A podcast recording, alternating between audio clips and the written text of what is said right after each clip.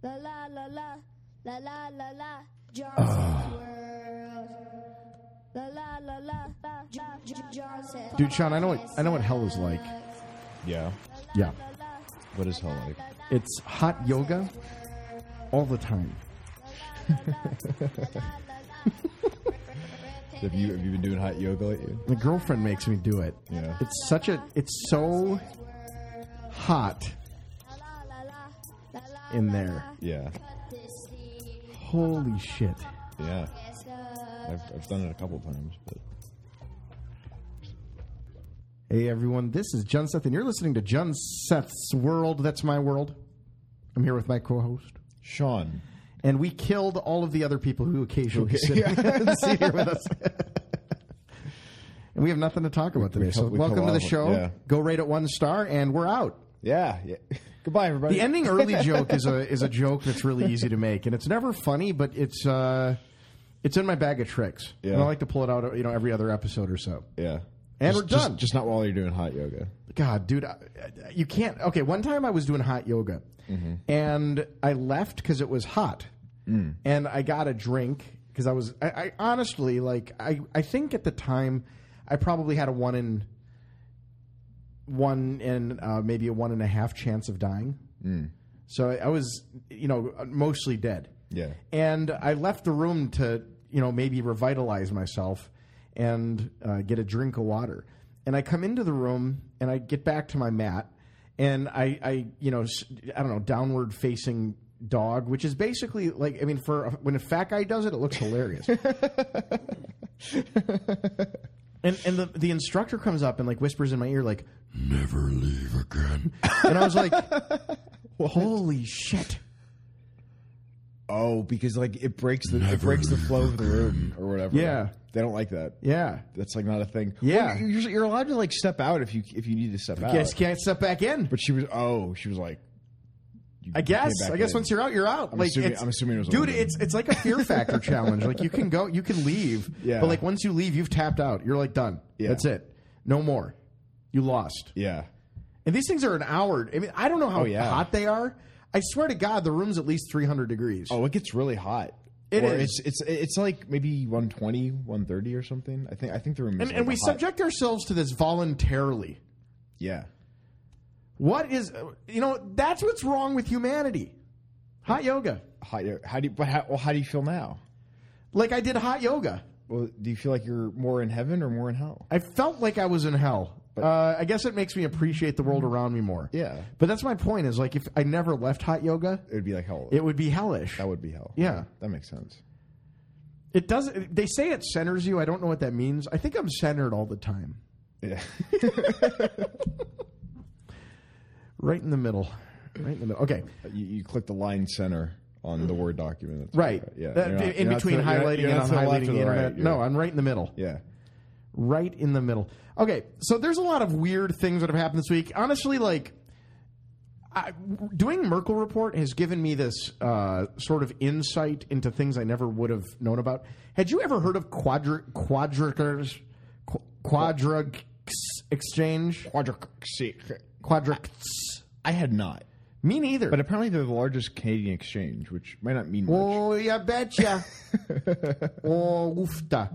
I'll bet Pierre Rochard had heard of it. That's my Canadian accent. Well, he's he's he's a he's more of a French Canadian. Oh, don't you know? That's a Oh. Minnesotan there. is he is French Canadian? Uh, how do, would you like? Would you like throw that onto French? Quadru- Oh, Quadrusi- oh. Bitcoin exchange. Exchange. Yeah, Something. it probably means something in, in French. Quadrix. Uh, but they, sounded like a Pokemon, it does actually. makes a lot of sense what- which which is an ironic thing with what they're going through. right? QuadrigaCX. You know, Yeah. it really does a QuadrigaCX. Okay. Yeah. So what happened with QuadrigaCX is uh, it's a it's a tale of woe. What happened with Mount Gox? I'm not going to tell you what happened with QuadrigaCX. Is uh, so Mount Gox happened uh, when Mark Karpelès lost his private keys by putting them into his cat's anus, right, and or hiding them with his mother. We're not sure. Maybe put them in his mother's cat's anus. We don't know, or his mother's anus. Um, but uh, Or his cat's mother's anus. That's that's a level of recursion I wasn't really ready to go to. I think it could be his cat's mother's anus. I don't know. Uh, but QuadrigaCX, uh, apparently the owner of the exchange, uh, la died because it's in Canada. He la died, la died. and and In India, by the way, in India, like way the probably fuck- eating their street food. that or after using a bathroom. he could have been. It could have been a lot of Maybe things. it was on that beach where they poop on the beach. Maybe he, maybe he contracted a poop on the beach disease. Yeah. That could have very well. There's a lot of things to die from there. Uh, maybe a guy ran into him with his like uh, weird little uh, buggy car. Yeah. But whatever the case, he died. Or, he, or, or the neck crack. He was trying to do the ASMR he may have done that. He croaked. Yeah, He croaked. so uh, he croaked, and I think his wife took over the exchange. And they just kind of like, what the fuck? They paused all trading, all that shit. And they haven't opened. It's been a couple weeks. Mm-hmm. And now there's a lot of speculation that they may not, they, they may have some noobs working there and may not know what their private keys are. Yeah. Well, Now, it would be more ironic if he was killed by a machete, because then the exchange would have been hacked to death.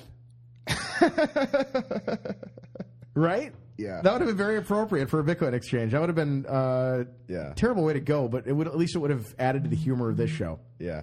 Uh, but no, he wasn't hacked to death. Uh, he was, I think, just he just died. No one knows why. no one. It was something about poor health, but I think there's conspiracies. True or not? Probably not. Well, I would think a That he may conspiracy, have- whatever it is, would, would not have- involve he his have- wife losing the private key. He may, or he may have dis, maybe he's not dead and disappeared. But it sounded like he did die. And is it that like they just he, he didn't really? I mean, I don't know if he had him with him. How would you like? But how would you like? Like you're a tell any- normal he didn't- he person. didn't tell anybody. You're a normal person. One day you go on to like hotscripts.com and you download like someone's version of a, an exchange and you load it up on your site and you know it just happens to be you're you're in Somalia and it just happens to end up being the number one Bitcoin exchange in Somalia. So you go from normal guy to like guy who's accidentally running the biggest Somalian exchange. Then you die of natural causes, and now your wife has to endure conspiracies about how you were killed by Somalian pirates and you know Russians. I love it. That's what I like about Bitcoin. It, all roads lead to like the weirdest, the weirdest claim.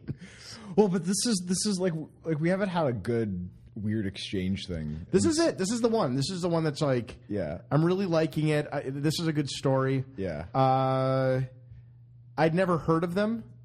Yeah. But that's okay. Like this week, I learned about Jussie Smollett. I'd never heard of him either. You were telling me you said something about this, but I haven't I, I haven't followed who this guy is. The, the claim is he got beat up in Chicago.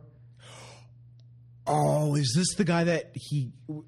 He's he's he's a guy. He's a black guy that claimed he was like attacked by uh, racists or something. Is that what the racists. or so- or or I, I'm not really aware of it, but I've seen like things here and there. What- Yeah. you tell me about. That's it. That's pretty much it. it. Oh, okay.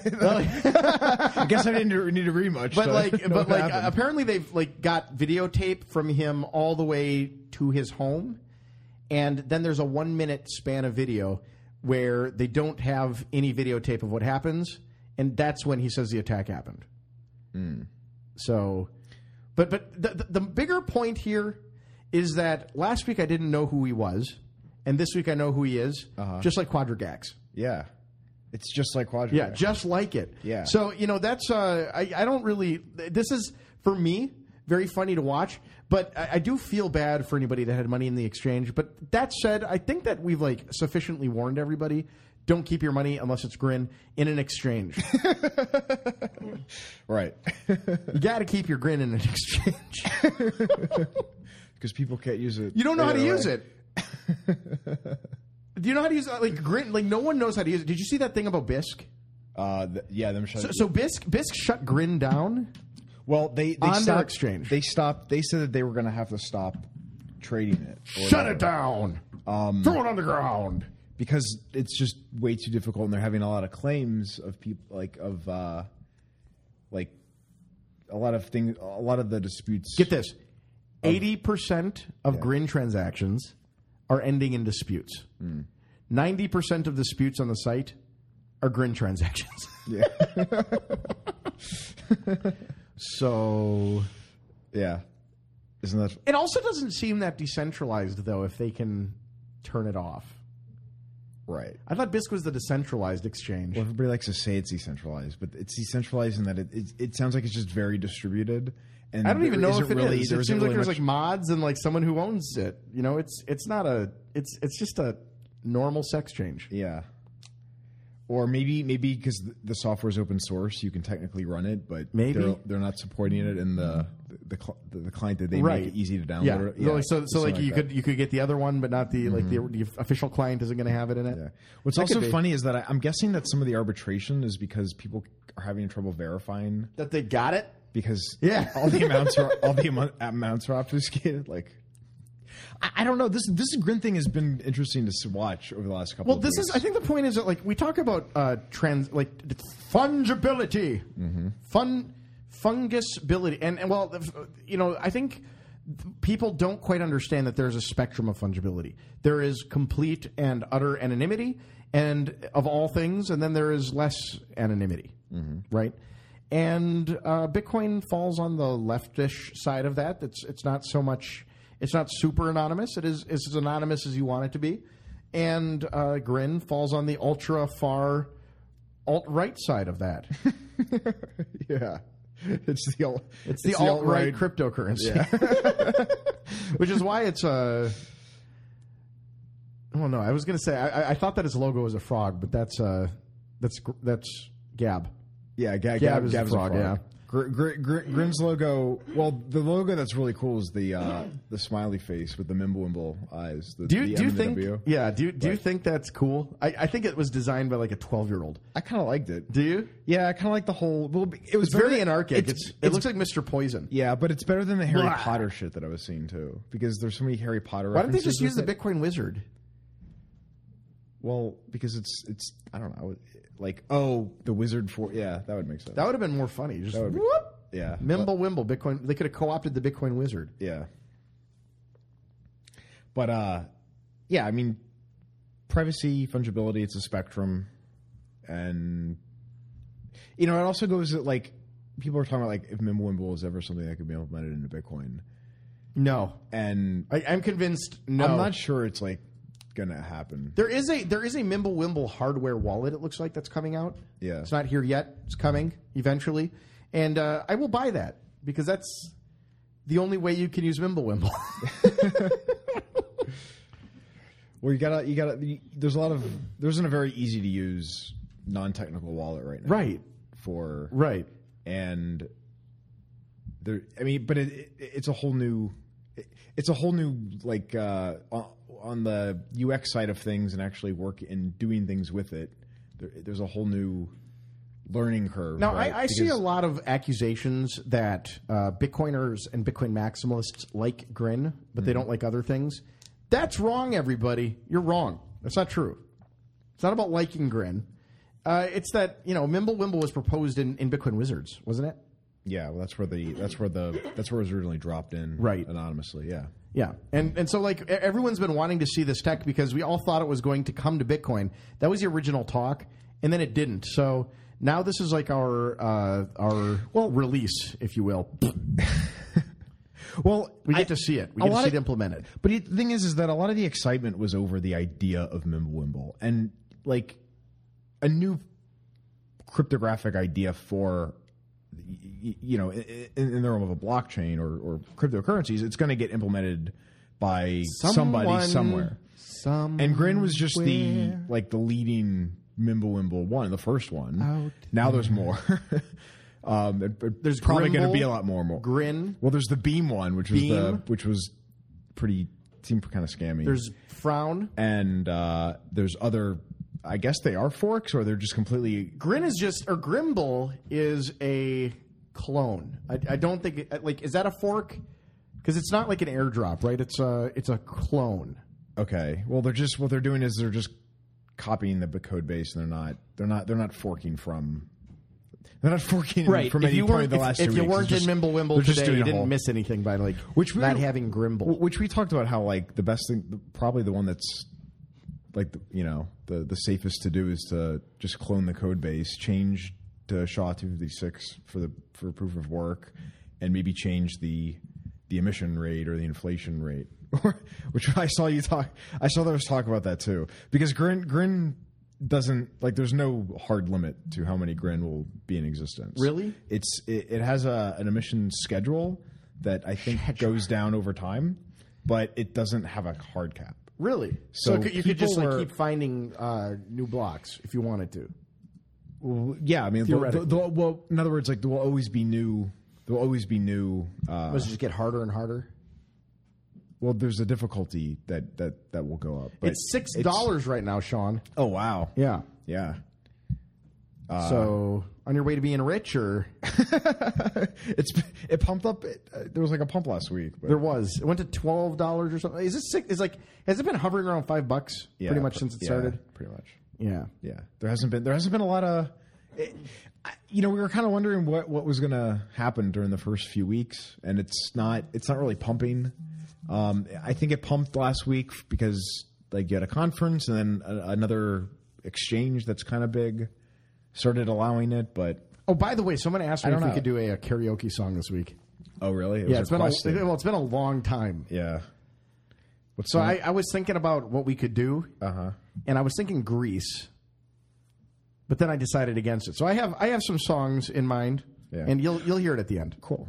Yeah, Um, but Sean, but but Sean will be singing. Oh, here, well, feel sorry for everybody there. oh, but here's the thing. Here's one more thing about um. So like the Mimblewimble idea is really cool, but I think Mimblewimble the idea also gave way to ideas about like scriptless scripts and some of these other things we're talking about that can be added into Bitcoin pretty, like. Well, yeah, It it's, has a- it's it has a Like, higher- Fluffy higher probability of Fluffy Pony is very much like pushed for bulletproofs getting into Bitcoin. He's sort of given the core devs a challenge. What, what do you mean? I, I think I saw it on Twitter. He's like, he's he said something like, "Monero has it. When's it coming to Bitcoin? Core devs, your move," or something like that. I don't remember exactly what it was, but like it was very much, uh, very much like that. Okay. But he's kind of challenged them for. I mean, I'm I'm weird. I, I'm curious as to when confidential like transactions will be implemented at the root level in Bitcoin and how that will look because I think what they're worried about is chain weight of those transactions. And it's also like how to how to actually like it's also it's also how to implement it where you're going to have confidential transactions and non-confidential transactions. How transactions. anonymous is Lightning? um there there's there is anonymity and privacy at certain levels that that is definitely there um Well, I saw someone. It- uh, it- the the well, guy who it- does a it- YouTube it's- it's channel, not- he, it's- did, he did a whole thing where you can like route payments through Onion. well so so the lightning network how it routes uh payments is done in a, an onion style way so like that's that's where that video description is I coming see. in. Okay. So, so in other words, like the protocol at the protocol level of how things are getting transmitted, it's done through, um, or at least it, it, it, it is able to encrypt things onion like, similar to how Tor works. Where if I'm sending, a, you know, uh, to you and there's like three people between us, there's like an encrypted layer for uh, each hop or whatever I see. um, privacy. So so privacy. Uh, I mean, there's there, there's it, it, privacy is a spectrum, but it, it's also like where, like what level of privacy, like what where where are we looking, right? Like if you and I are connected and we have a channel, like you you you can see those payments. Like we, you, you can see me and you can see where, where that's coming in, Right. But it's harder to find. It's harder to track payments like fr- uh, if you're not uh, you have to, directly like, go connected to a node if you're trying to I like look see. at them. You, you know what I mean? So could you only track them through that node, or like could you track them all the way back to the original source? No, you can only you- you'd only have you'd have to you'd have to have a uh, a channel open for that because if you're if you're looking at the Lightning network, like for example, we can see what the current amounts are within a channel Right. because you can see the funding transaction hit Bitcoin, and you can see that okay that that's obviously a fund that's obviously a that's a funding transaction. That's a channel that's open, and you can see that transaction. Right. But what's interesting is if you and I established a channel, and we you see it's like for bit for one Bitcoin, it's really unknown until that channel is like I guess closed out. Whether I've made any payments to you through you. Um, if I've given some of that to you, or maybe I'm routing through you to somebody else, it's really hard to see. And even if some, even if you see a channel close out and a half Bitcoin goes back to me, maybe maybe, maybe it's really uh, So is it likely that the government would like sit in the hub and just monitor everything that comes? I through? think the Like, thing to do is a well-funded Bitcoin is, node. is to like establish nodes, um, really connected to like well routed nodes. But but even then, like that's just like this. That's just the very basics of of some of the encrypted stuff. Lightning, you can establish private channels where.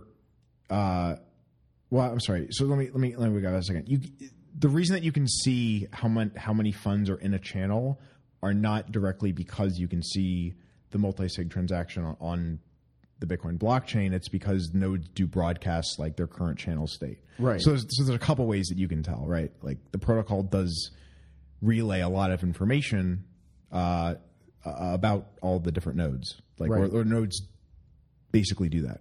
But there are more and more privacy settings coming that make it really harder harder to detect. really Yeah. okay. You know, honestly, the thing about privacy too is like, so like there's there's there's privacy and fungibility at like a transaction level when we think of confidential transactions, Right. And then there's privacy on like a network level, like with Dandelion.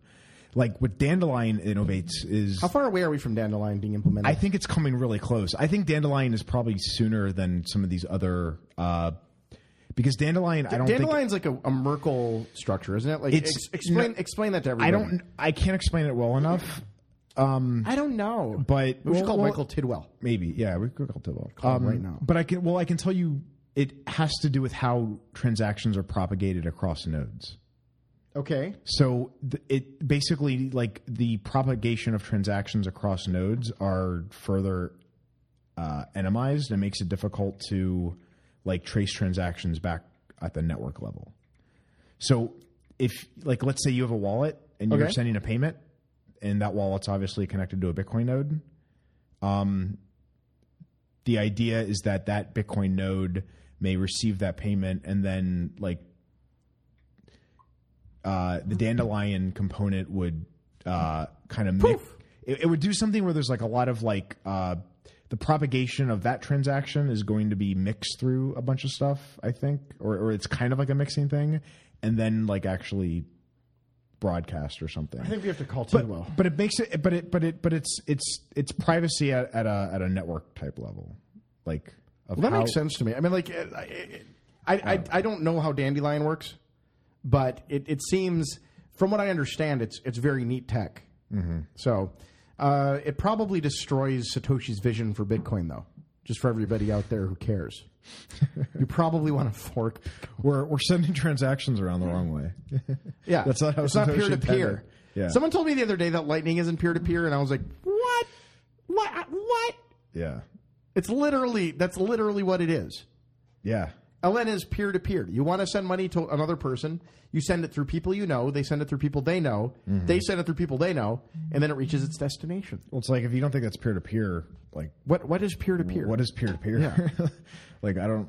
This is literally taking computers and building a peer to peer network. yeah, It's as peer to peer as it gets. yeah. Literally.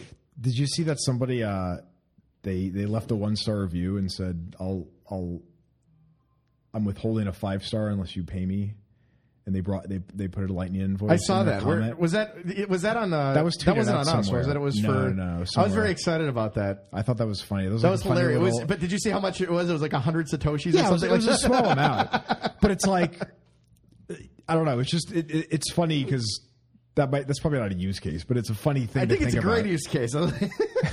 Well, what if what if you attacked the business and left like a lot of reviews, and each one they had to like make. Well, a I want to know, like, what happens? Could you leave a lightning address at the bottom for like small amounts where you write a real bad review, like not like that, like but a real one, and then at the end you put a lightning thing, and it's just understood by businesses if they want that review removed, they got to go on and pay for it.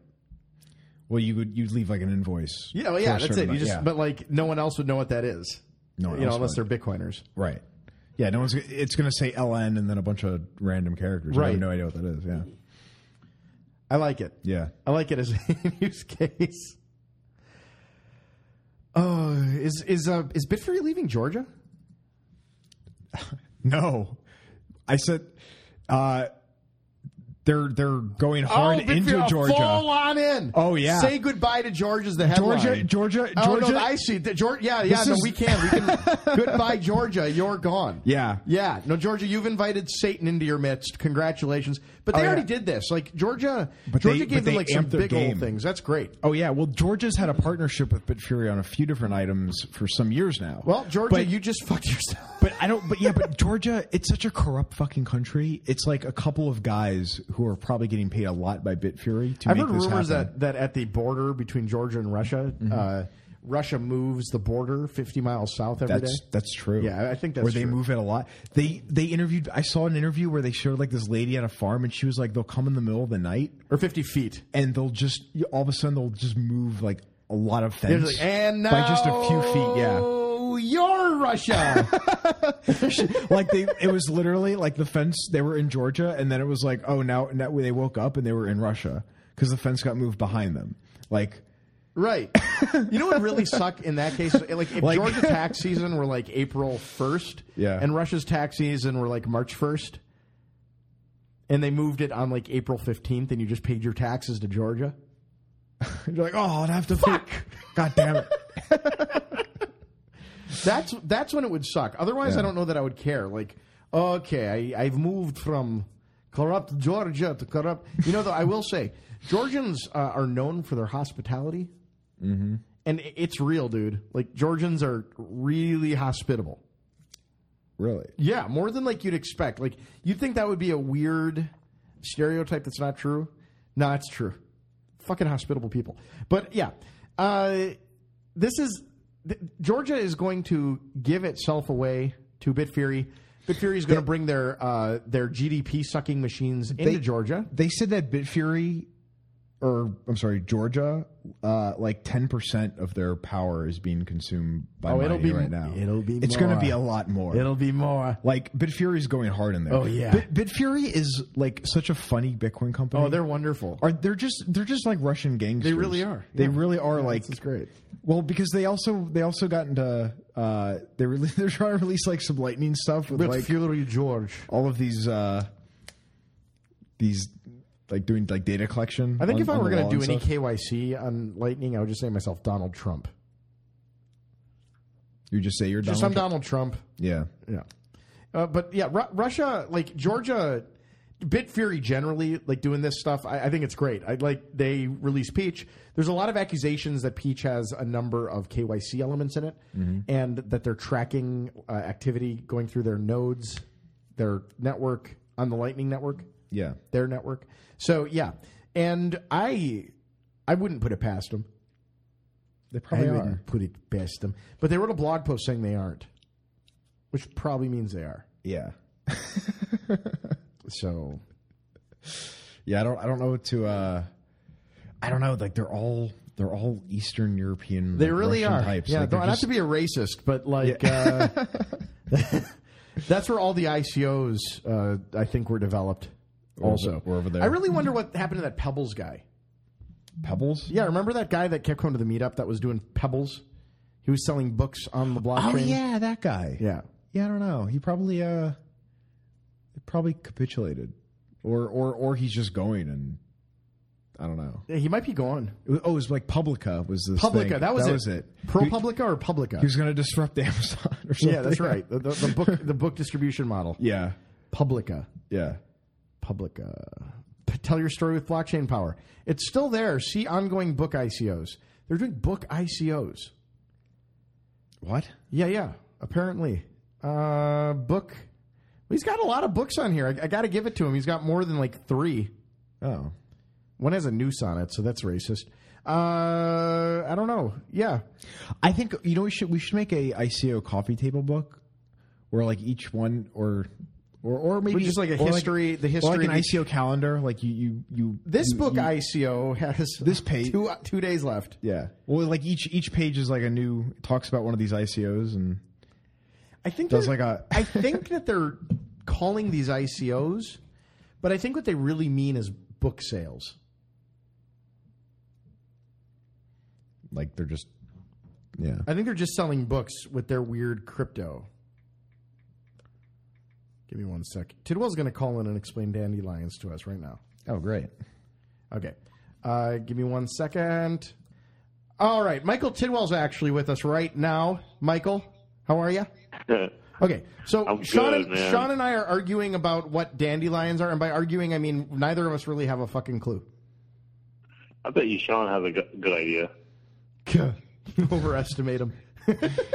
Everybody does. All right, let's uh, t- tell us a little bit about what dandelions are, because I, I, I find it uh, cool, but not cool enough to Uh, study right. it. So, so like a little bit of of a background actually. Uh, before you know, before when dandelions were uh, like in the you know the privacy feature was was just really like a, a brand new idea. Um, I was in San Francisco at the San Francisco Bitcoin Devs meetup, and um, Greg Maxwell was actually talking about it in front of everyone. It was kind of cool.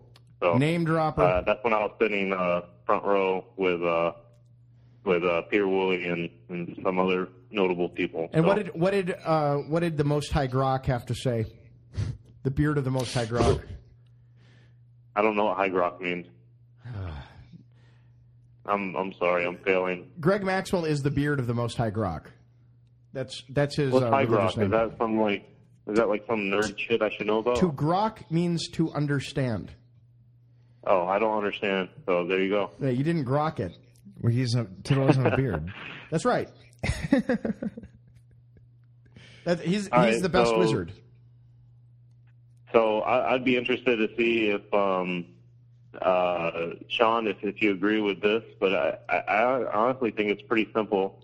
Um, the idea is you just want to obscure the IP address of of the node that's uh, creating the transaction. So you'll essentially you'll you'll create a transaction, and before you broadcast it, you'll send it to other nodes that agree. Like, yes, we're gonna we're gonna hop this around a little bit before it gets broadcasted to the network, and that's like the idea of like, oh, you know, when you when you pull on like a dandelion, you see all like the little seeds and stuff go everywhere. Well, that's like the broadcast. But before that, you like pass it off to a couple people, so you don't know where that transaction originates from in, in terms of IP address. Oh, that's very nice. So- Okay, so it's So it's, the it's an- transaction kind of hops around between one person to one person to one person, and then after a couple hops, it gets broadcasted to the entire network, so, so and you're it's not an really IP sure address which. Obfuscator. Y- Yeah, it's a way to try to obfuscate the IP address uh, for people that are, um, you know, that have a lot of nodes on the network, trying to do like analysis. Um, it, you know, it's, it's adding like one more thing, like to, to try to make it hard for people to know where transactions are coming from. So, so question: uh, Are the nodes basically going to take those transactions, like a transaction like that coming in? They're going to send it around in a very different way, or through the dandelion way, before it lands on a node, and then they do a uh, like an actual broadcast of the transaction. Well, yeah, I mean, but every node could could be a participating, you know, node. I, I think like uh, I, I don't want to. I think like the term was like stem. Like you want to like like like one transaction, one transaction, and then when it gets to the top, that's when it blows up into like a dandelion. But uh, I I think the idea is, I mean, there's obviously there's probably. I mean, if this is like really the way to do this, there's probably going to be like multiple uh, implementations of like you know, ones that have different, you know, trade-offs like pros and cons. But Does this only affect um, nodes? It's going to be there's going to be all kinds of ways to, to do this. This is, I would say, like a general idea. This, is, does this only affect nodes? Yeah, I mean, miners don't really. I mean, It doesn't. Really, what I, I mean mean, is, it's just like essentially yeah, like blowing into blowing into the mempool. yeah, it's it's it's like and it's it's mempool related. Yeah, it's not really blockchain related. Like in terms of like um like if a miner like the ultimate privacy is if you send it right to the miner and the miner doesn't say where he got the transaction from. Yeah, right? a monarchic. But if you broadcast it to the mempool, then yeah, if you if you if you if you send it off to the mempool and you broadcast it, then uh, supposedly you know nodes on the network that you know if you have enough nodes on the network, you can start to figure out where transactions are originating from and stuff like that. Interesting. So, like, essentially, the ultimate privacy would be to tra- to send your your Bitcoin uh, straight to the mempool of a miner. No, the ultimate privacy is mine your own transaction. Good point. Yeah, but that's really So, so don't even. Yeah, I mean, well, yeah, obviously, but like that idea. requires a lot of work. yeah. good pun. Thanks. Yeah, I'm that was a good pun. puns. You're yeah. Well, you're full of it. I'm just, Uh, I'm just, I'm just full of great puns. I'm trying to be like boss. I'm just full of great, you know, puns. And He's not so words. full of puns. He's more just like decked out in Versace, right? No, Gucci. I was, Gucci, really that's a Gucci. I didn't get to meet boss. He'll he'll be back. He I talked to him this week. He wants to come back on pretty soon. So like that will be I miss boss. maybe the Yeah, second he most. Listen, we might get like thirty or forty listens on that one. so that'll be that'll be highly. So Michael, you were telling me that our listeners, who are the most unfortunate people in the world, can get some kind of discount to your uh, terrible one star conference. Definitely a one star conference. Yeah, that's what I Um, Are you going to be able to do as well as Tone did with unconfiscatable? well, it's going to be a lot cheaper, and we're going to have a lot more speakers and a lot, a lot more content. And are you Uh, doing a there's no- There's not going to be any crazy poker games or anything. Is there a meat dinner for like four hundred dollars?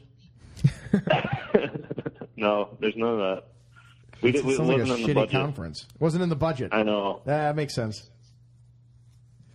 but we we're we're trying to so first off everyone I've shared Merkle report with likes it and um uh the idea was uh we want we wanted to help you know Merkle Merkle report get its name out if you actually just use the code Merkle report when Ooh. signing up on Eventbrite uh you'll save 30% um, they are a community sponsor of the event, so if anyone wanted to bring Merkle Report swag, that's like a loyal Merkle Report. There's like the funny part is, is people are making their own swag, like attendees, and bringing it to the conference. So like Bitcoins, are you familiar with Dan's project? Oh yeah, Bitcoin is People are actually making tab corn banners and like really? sabotaging our yeah, like they're they're they're making it like a tab corn like village, like you know what I'm saying, like. Like they just they just Dude, added that, in a that R in project is funny. It's got it's got like the least number of users with the most loyal fans.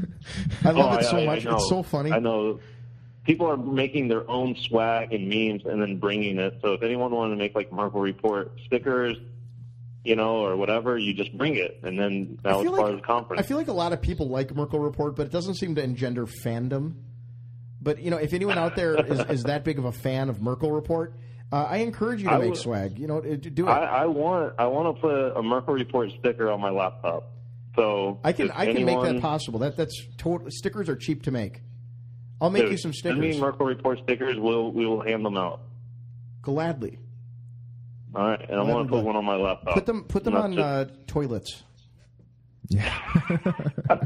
Put my, That's put my number. really. That's how you really get people to know. Like, what the hell is this? I feel like what we should do is have a show where we like put our number on toilets and just sit around waiting for people to call, and then just just just fucking talk to them. That could be the Merkle Report podcast. We've been thinking about doing a podcast for Merkle Report, Mike. I mean, isn't that Jump Like- Test World? Well, it, it, well, it's kind of right now. We were thinking something more Rush Limbaugh-y. There you go. Yeah, right. Like, uh, no, I'm kidding. But like, I, I do. I, I think that like uh, more, you know, something serious. No fart jokes. N- Uh, hopefully, no Sean. Yeah, that's a good. That's an upgrade. I'd, I'd settle for almost anything else, honestly. And uh, and then we just, uh, you know, I don't know. We recap the news once a day. I'll, I'll do it in my best news voice. Oh my God, that sounded really like Rush Limbaugh there for a Oh, I, no, no, my my Rush Limbaugh sounds like this. Oh, that's really good. Yeah, right. Those liberal that's- fascists, that's they don't like even Gary they don't even know. no, I got that. Yeah, I, I, with with with with with talent on loan from God. Like that. So anyhow, uh, but you know, we, we God. But yeah, we've uh, we've we've thought about doing that, and you know, I, I think that's great. So if if people use Merkle Report uh, at sign up, they get thirty percent off. Yeah, and if they want to use cryptocurrency, we'll give them an uh, extra percent off, but they just need to send me an email at hello at tabconf.com. You guys like your crypto up there? Yeah. What's going well, on I mean, we're Like, trying to be like, if you, the only use case for cryptocurrency payments is if you absolutely need to use it because it's like the only way, Prostitutes. or if you get a discount and then you can just buy it back cheaper. Oh yeah, that's true. You know, like yeah, yeah. like you save like you save like ten percent. So you're planning on spending save ten percent, then I'll $40. rebuy. yeah, so you get you get four extra dollars in Bitcoin. Yeah, like like those would be like to me like the the main payment use cases right now of cryptocurrency. So What, what are what's gonna So anyway. like? What are what are some of the fun tracks at at Tab? What are you gonna like focus on? All right, let's see. That's that's a, that's a damn good question. This wasn't really Um, meant to be an interview, but we're doing it yeah, mainly because Sean put shitty notes together as usual. So we have a lot of Lightning Network talks. Um, we have like Chris Stewart coming. Uh, we have a Lightning Network panel. Nice. Uh, Is Chris have Stewart that Jameson guy that does the YouTube giving a- videos? No, No, that's no. He uh, he does Suredbits. I. I love that guy. The YouTube video Rene- guy. Rene Pickhardt. yeah, he has a terrible microphone though. He needs a better mic. So we also have like uh, we have someone from the Federal Reserve coming, Oh wow. uh, and he's going to talk about what it would take for Bitcoin to be a like a reserve currency and why that's not realistic and Ben what they would have to do and like who would try to stop it. And he's going to really say like you know this is impractical, but it would be nice to just hear someone from the Fed actually talk about it. That's So- the All kind of right, the so you have point. like uh, Janet Yellen and Ben Bernanke coming. No, Uh, he's he's no? he's actually he's like the the chief director of innovation and stability at the Federal Reserve. So he's coming to it's, uh, talk he- about I'm like really book? excited about it. Are you having? no, no, no, Are you, man. are you having Saifedean come and like uh, rebut his points? I, I would like to see them he, wrestle. He wasn't invited. I he heard wasn't that, invited. I heard there was a boxing match between him and Saifedean at the Tab conference. Yeah, well, you got to get your tickets now. Uh, if you don't get your tickets by tomorrow, then you don't get, You don't get the to go hot to the. seat. Yeah, oh wow. But yeah, th- th- Yeah. this. So why did you decide to do that? I mean, is that in direct con? Because that sounds like very much uh, anti-current Bitcoin sentiment to have a, a Fed guy come in. Well, I just think it would be interesting to film them, get them on record, and have people be able to ask questions. So the whole point is not whether or not I like these people. It's let's hear a bunch of different opinions. Let's come together and you know let's let's make a badass conference where That's we can actually learn something. You, So be, you got to be careful, Mike, because Uh, you might end up being one of the top ten most important people in blockchain next year, according to CoinDesk. maybe we'll, we'll see. Why have they expanded Oh, the list? according to CoinDesk? yeah, I want to be like uh, hopefully in the top hundred. Right, that's like the new. Is there a 100 like, now? Are you crypto famous? There's like a top thousand list, probably. I don't know. Who knows? I'm sure I'm not in but that list. the other one I'm. I'm really excited about, which I think I, I told you about, was the First Amendment from some lawyers that have done a lot of work in the space. Oh, nice. Uh, in terms of Lightning Network, uh, are you like you know is is running a Bitcoin node or a Lightning node uh, freedom of speech, and is it protected? And what would happen if you know they try to shut you down? And like what what kind of First Amendment rights would you have? And they, these lawyers apparently are saying we will go to battle for you if this ever is an issue. Like they're they're sticking to their guns, and who knows Man. if that's true, but uh, so they are your lawyer. interesting stuff, you know. Um, we have a scalability panel, and we're going to put Alan from Blockstream up against Paul Sztorc to talk about drive chain versus liquid, which I'm really Oh, excited That'll about. be interesting. Paul might cry. Dude, Alan might whip Paul's ass. You know, I mean, it's okay, but No, no I mean, like I Paul think, will cry if that happens. Like I, honestly, like legitimately weep. He'll do it on stage.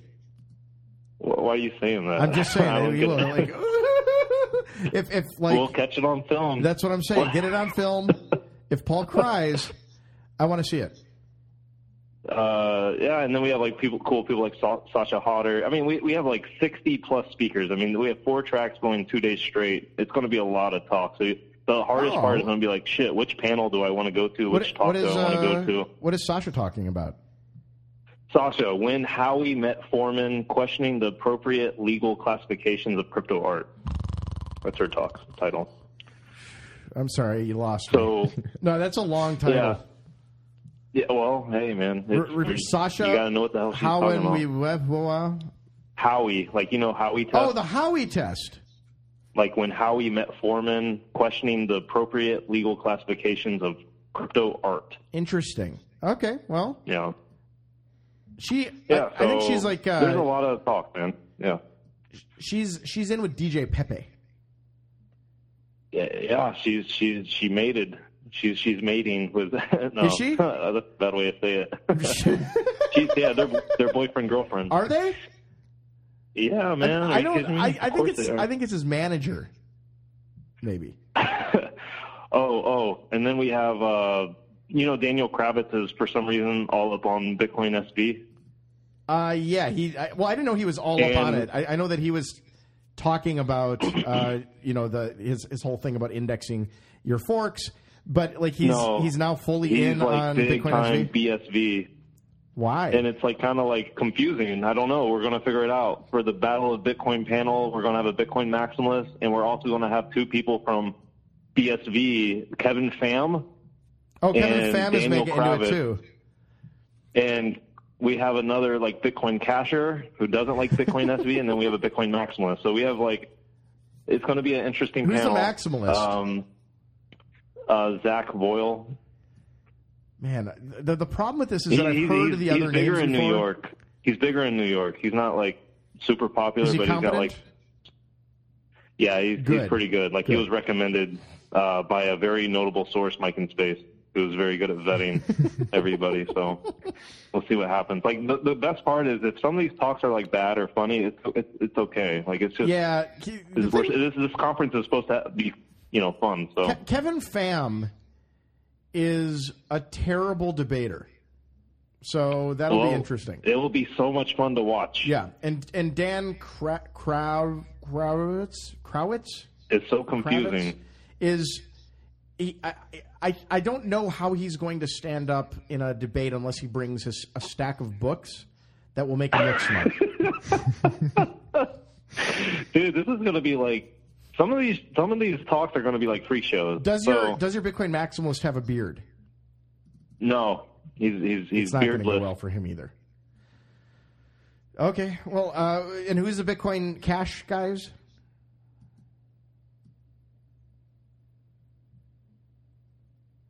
Did we lose him?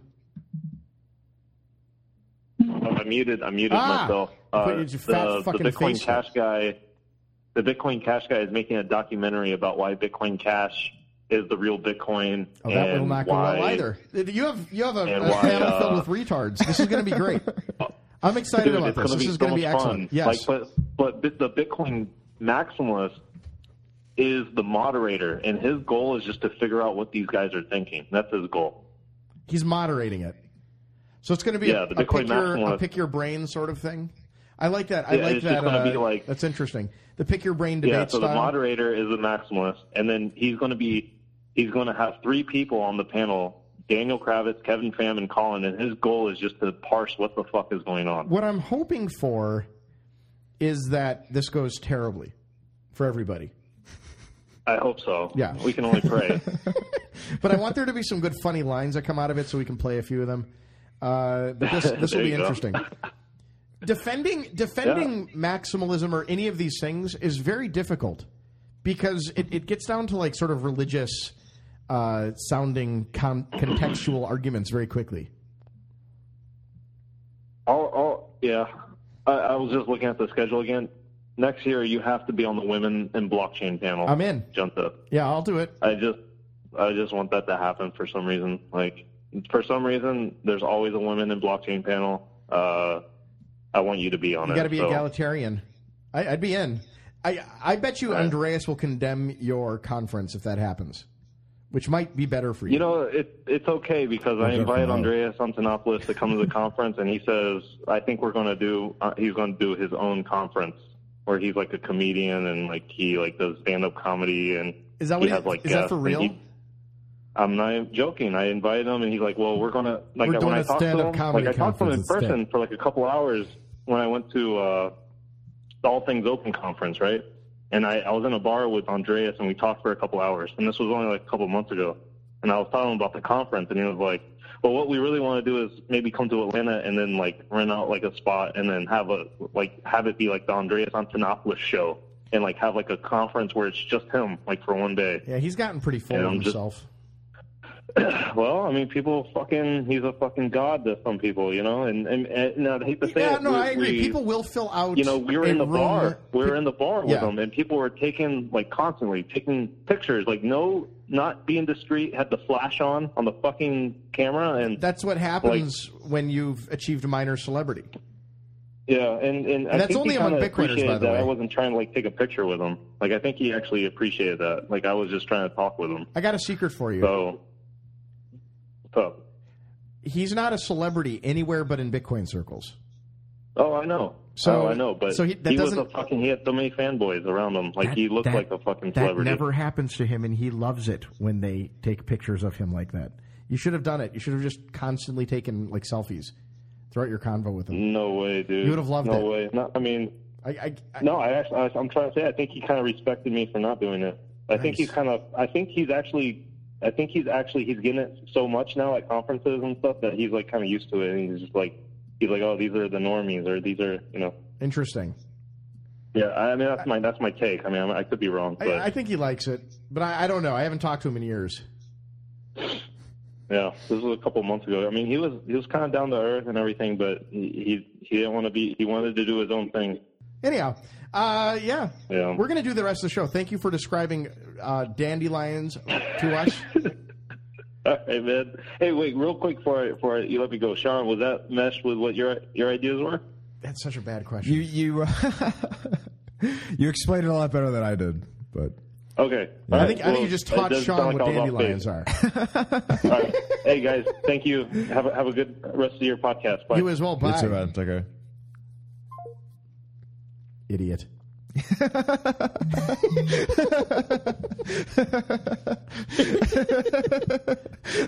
you know, Sean, you're, the, the biggest thing with you is that people think that you might actually have some brains up there.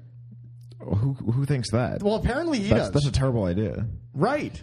because you, you and I both know. Oh yeah. uh, so Espinoza, this okay. If you don't I'm remember more, this, I'm more brawn than brains, bro. oh god, yeah, that's what you, you like that though. That's why you spend all your time in the gym, Look at this. Bro. You have such big muscles. Yeah. Oh, they're getting a little flabby right now. What's Well, going I've, on? I haven't worked out my upper body in over a week. Really? I've been busy with some things, so right now I'm not in a very muscular state. I see. Next week I've you'll be in a more muscular state. Uh, yeah, if you want, I'll, I'll tell you yeah, that. you got, you got to do that, dude. You're, you got you usually do the show shirtless. and I noticed that you didn't. Working out is, uh, y- you know, you got you got you got to keep doing it fairly often Right. to keep the muscles bigger than than not. Yeah, but you're you're gearing up for a Floyd Mayweather fight. Something like that. Yeah, I'm cutting down, trying to get gear up. Need to be light on my feet. So a few months ago, uh, Espinoza, Yeah, es- Espinoza, yeah. I threw this in here. Mike Michell, Espinosa. Espinoza uh, was acquitted of money laundering charges here in Florida for operating a local Bitcoin exchange thing, and I, I think he like got stung Yeah. right after the 2014 TNABC. Yeah, and he was it went through the courts and the judge didn't even let it go to trial he got acquitted of it and uh, apparently the state has overturned the acquittal yeah.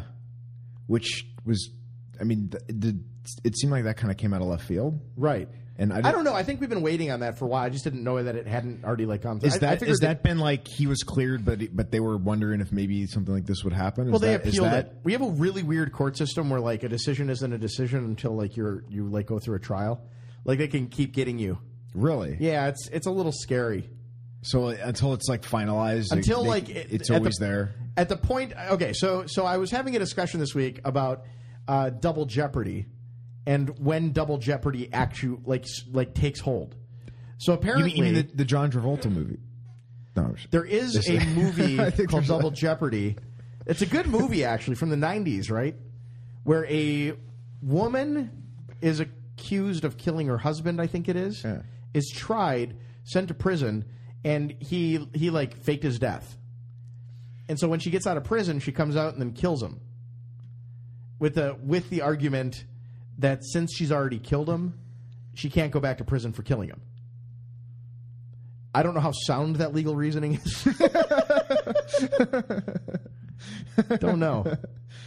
But I like it. I like I like the idea of it being sound. But apparently in a criminal trial, the double jeopardy takes hold once the first witness is impaneled. Is called. okay. And at that point, the trial is commenced, and you can no longer ever be charged with it again unless you get convicted and appeal. Okay. But they can't appeal and like reconvict you. So he was acquitted, but there was no trial. So the state overturned the acquittal because the original judge said that the reason for the acquittal was that Bitcoin isn't money. And they're saying for the purposes of the money laundering statute, it in fact is. Which actually is, in reading the statute, I think they're probably right. Because like they're like, wait, we think it might be money, and that makes this case. Well, it's money for the purpose of the money laundering statute. That seems very clear to me. Mm. Right. So I don't know. It's interesting that they It's something. are thinking differently about how they're going to classify this. Well, that's their question. Like, what but is the what is unfortunate the unfortunate result? Right, it's the what is Bitcoin question. Yeah. And now they're like, well, now we're thinking about it again, and we're asking that question again. Well, I think the the answer is always what what did you mean to use it for? When you sold it, what did you sell it for? Who did you sell it to? You know, mm. what is Bitcoin? Bitcoin is uh, whatever used it in, in, in the context. It's based on the context you used it. So I, I, it's not that difficult. I don't think of an answer, at least mm. in my perspective. Mm. but it, but it's unfortunate if Espinoza. Well, you know what? I like Michell, and we know him down here in Florida. He's a nice kid, and uh, I don't. He actually looks really young, but I think he's older than he looks. Oh, maybe so. He's like one of those uh, keeps really young. He looks real young. Is he like sixteen? He, He might looks be like 60. He's like twenty. Yeah. Yeah. he does look twenty. but I think he's, I think he's a little older. Yeah. That's what I want to know: is skin treatment. You know, Yeah. like uh, you know, if you could tell us that. But uh, he's a very nice kid. I like him. Uh, I, I I think that this is a weird like just he was doing just transactions on LocalBitcoins and I, the allegation basically is that the police came and did a little sting operation wherein they told him that they were you know going to do sketchy things with the the bitcoin and then they arrested him for still giving them the bitcoin yeah. So that's, I mean, as far as I can read in, in, in the complaint or whatever that thing's called, that seems to be what, what's going on. Mm. But honestly, like I, I look at I look at stuff like that and I think to myself, like, okay, maybe that maybe that would be a crime in the real world if somebody were to have like entered, you know, into his atmosphere and have done that. But this, this at this moment, it just seems to me that it's like evidence of the fact that he would have done the crime if given the opportunity, and that the opportunity was only in the minds of the police officers. Mm. That said, uh, I don't think it's entrapment. Okay. I don't know how you, I don't know like wh- how you, you're able to define entrapment and then I, I think like, how legal. it I think there's. holds I think up there's. legally. And, yeah, I think there's. I think there's a lot of legal definitions. Uh, well, I think there's. Not a lot. I think there's legal definitions of all this stuff, and I've, I've talked to a couple lawyers and just asked them what they thought. And uh, there's, from what I can tell, fairly universal consensus around people that know at least a little bit about criminal law that there is no entrapment in this, which is sad to me because I would have thought that's literally what entrapment was. Right. Like no cr- nothing would have ever happened if they had I mean it's such a yeah. It's a sticky wicket. Yeah. it's a sticky wicket. I, I don't like it. Like I don't like that. You know, he was he was literally just doing uh, local Bitcoin transactions, and you know, uh, I do I do think like for those local Bitcoin transactioneers out there, I do think you got to be careful who you're like doing business with, what they say to you, and uh, you should probably just record every interaction. Yeah, it's probably a good That's idea. what I would do. I'd be like, because because like I, I, who's to say that they said those things or didn't say them? Right. Well, if you record, if, if you if you, I mean, you you probably have to.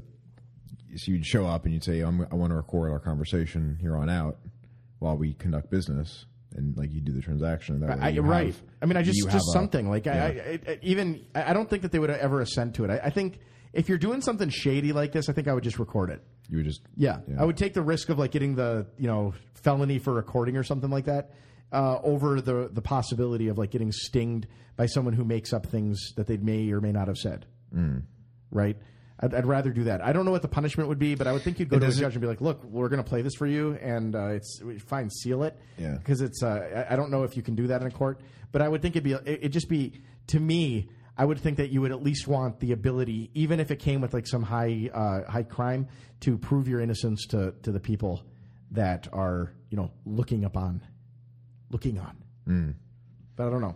What if it changes if like where you where you were meeting up, right? Like if you were in a bank or in a library or something, Right. But I, maybe not. I don't know how I don't know. those laws apply. I don't know. I don't know. I, like uh, recording is. I would just do it anyways, personally. But that's just me. I'm not doing local Bitcoin transactions. Uh, I never will. I, I I did a ride along of one though in England, Oh yeah, you got uh, what's her face, Isabella. No, I tried to get Isabella Kaminska to go on a ride along, but like, Yeah. I did it myself. Just it was a long distance away. I went with a Bitcoiner. Yeah. and it was it was interesting. Like he sat there as the you know block was confirming. You know, made chit chat with the guy, and we waited until it was you know fully in his hands, and he had the cash, and then we left. He got in his car. It was very interesting. Like the guy clearly needed Bitcoin. That was the night where I hung out with Danny Brewster for Okay. I think 24 hours. Oh yeah. Some obscene. You can listen to that interview earlier on. I think we have that posted. It's like a seven hour interview. It's just us sitting in a hotel room and, and chit chatting. Yeah. If you don't know who Danny Brewster is, he ran a, a thing called Neo & Bee, which uh, a lot of people call a scam. Uh, I think it was naive, naivety, maybe. I don't. I, I'm I'm not one of the people who lost money in it, so I don't know who did uh, or how much was lost by those people. Uh, nor do I know the ins and outs of like what is true about what he says. But you know, I don't think he's like living on, like high on the hog or anything like that. So I I don't think he like walked away with a billion dollars, uh, which makes him at least at the very at the very worst a bad scammer, a very bad one. All right. What's neutrino? Uh, it's this. Would you call Tidwell again? No, I'm just kidding. What, doing the Dan, let's call Tidwell. So neutrino is um, it's essentially uh, an idea for a Bitcoin Lite client. Um, so Ah. it's a new way. Remember, That's right. Remember, um, I think it's BIP thirty seven, the the the Bloom filter implementation. So you can have like uh, you know light light client light wallets talking to full Bitcoin nodes Okay. just to get the transactions that the wallet is interested in. That way you can not have to run a full Bitcoin, or the idea is that you can not have to run a full Bitcoin node at the wallet level or Right, at the software. right, right. This is a Oh, yeah, this was highly so- criticized so, by well, uh, well, Nicolas Dorier. Nicolas Dorier. Well, the argument isn't so. If you're going to do something like this, Neutrino is like a huge improvement over uh, like SPV. the the yeah, like the the Bloom filter shit. Um, Why is that? but uh, I that's I really don't know that. Um, well, he so he po- he he actually posted an article and he He seems to just resent he was the like fact that he was people like run like well- clients at all. Well, well, if you want to want to hear something interesting, Nicolas Dorier has made contributions, I think, to Core and has done a lot. I mean, he he built out like the NBitcoin library. He's the guy behind BTC Pay server.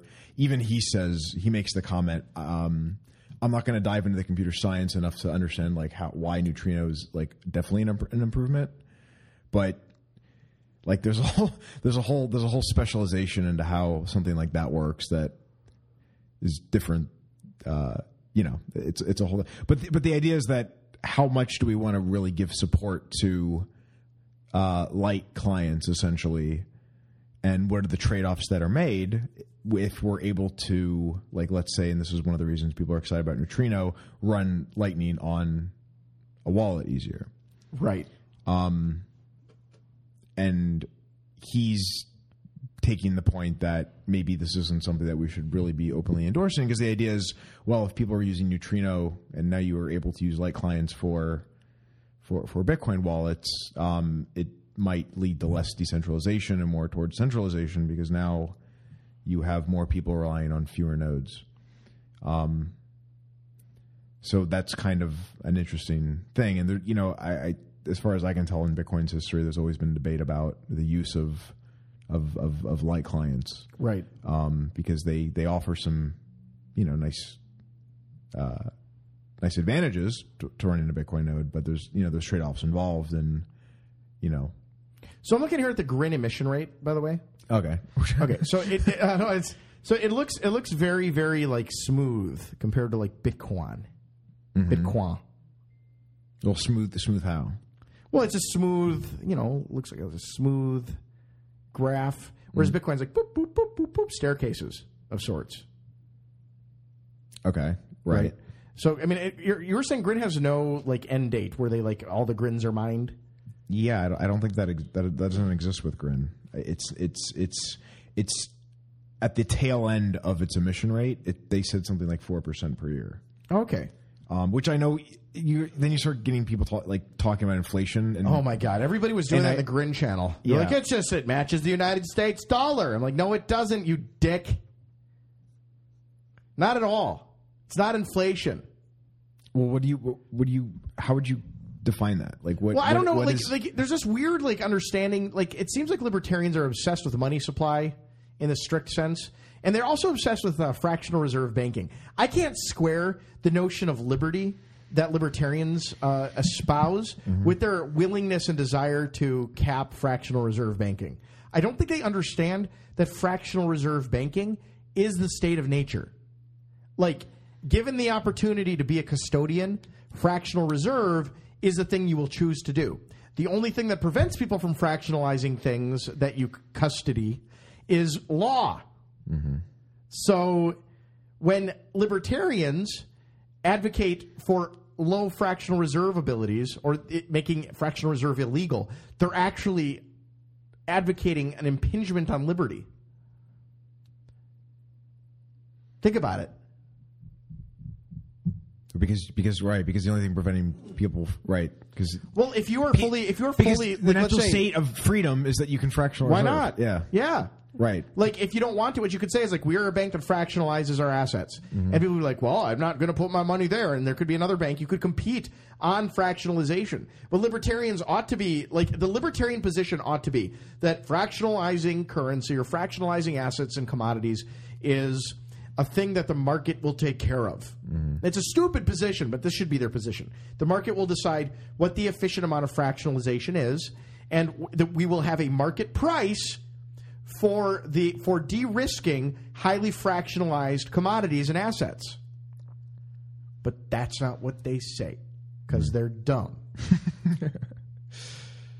Well, they don't. Well, the, the libertarian uh, rhetoric and ideas of how that stuff works is so far removed from why it actually is. Well, I just say like like like dude, why why can't you fractionalize stuff? If you know exactly what percentage of people withdraw uh, like commodities or assets and you can move money through a community in a way that like basically makes the whole community more wealthy, as long as the whole community doesn't show up to the bank and like withdraw money. Mm-hmm. Like I don't know, a bank could say like we only allow you know up to two thousand dollars in withdrawals a day. Anything more than that, we will shut the bank doors for the day. Mm-hmm. You know, like I, I don't see why. Like the libertarian position ought to be that banks can self-regulate in all of these ways.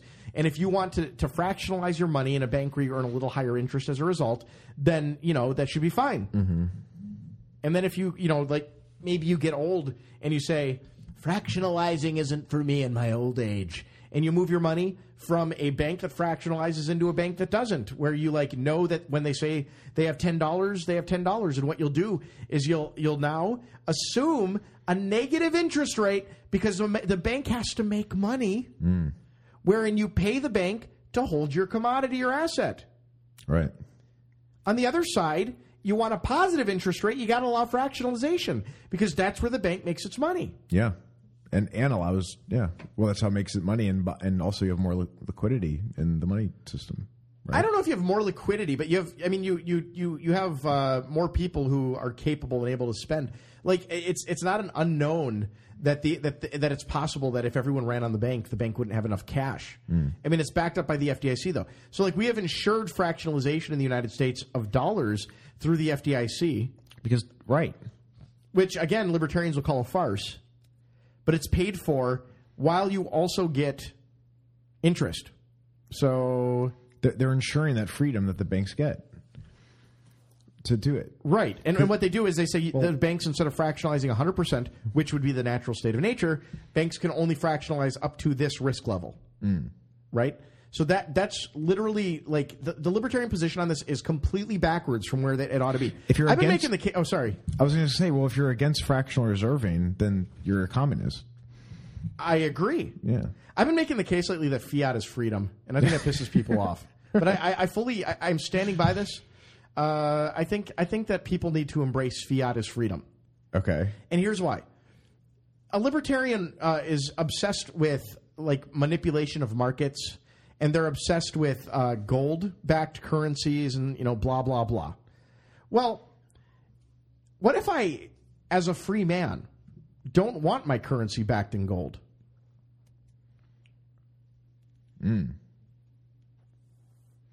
I'm a slave to the government's desire to back it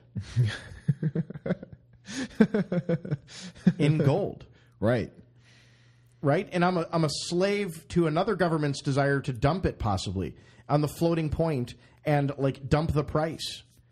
And and if you're obsessed with market manipulation, what is what is what is it if not market manipulation for governments to hold massive quantities of gold that they are not using inside of a giant storage facility that libertarians in addition to being for the gold standard complain is not audited. Mm.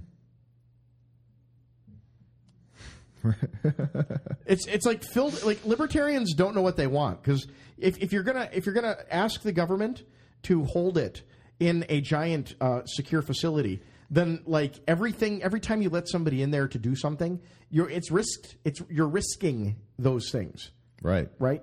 And you know, it's it's dumb. Like the the Fed, for example, gets audited every year, and uh, libertarians will tell you it doesn't. And you know, a lot of this stuff, you know, I don't, I don't know what you want. If the government's going to hold it and then print money based on it being backed by like this asset, gold, then you're trusting the government to be honest about how much gold it has. Hmm. That doesn't seem any different than fiat to me. Right. Like that is a good point. Right. I mean, they would probably say that like, oh, the government, should, like, the gold should be somewhere else. Where? But- like in a, but, in a- like, in a glass case? like, so we can all your- look at it? in your basement. Like, wh- Are you going to verify it's not like filled with tungsten? Yeah. Like the the the prospects of like real real metal backed money mm-hmm. is it's so filled with stupidity and pitfalls. Not just like the centralization pitfalls, but like it is literal slavery. I don't want my money backed in gold. If you want your money backed in gold, why not go buy gold with your fiat, which you are free to do? Hmm. And then you can store the gold in your own house. Yeah. now you don't have to worry because like you know the government isn't holding it and you can put it in your house. So it's yours. And then i can come in and steal it after breaking your legs. But that's not that's neither here nor hmm. there. At least now you know that it's there right? You know it's yours. You know that like it comes from a trusted source the government. Uh, so you know that it's legit gold. That's the other thing that's funny to me is that they all buy their gold from the government. Right. like what what what more do you need uh, in, in terms of being tracked? Like you- you're afraid of being tracked so you buy your gold from the government in government made gold coins. Yeah. so that that was stupid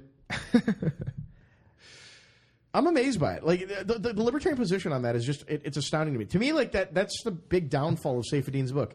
I think that this notion of a reserve currency is just it's dumb for a lot of reasons. But for me, like the idea of these things, I mean, there's there's a lot of like for example, why not back money in S and P 500 shares or like an all market fund? Hmm.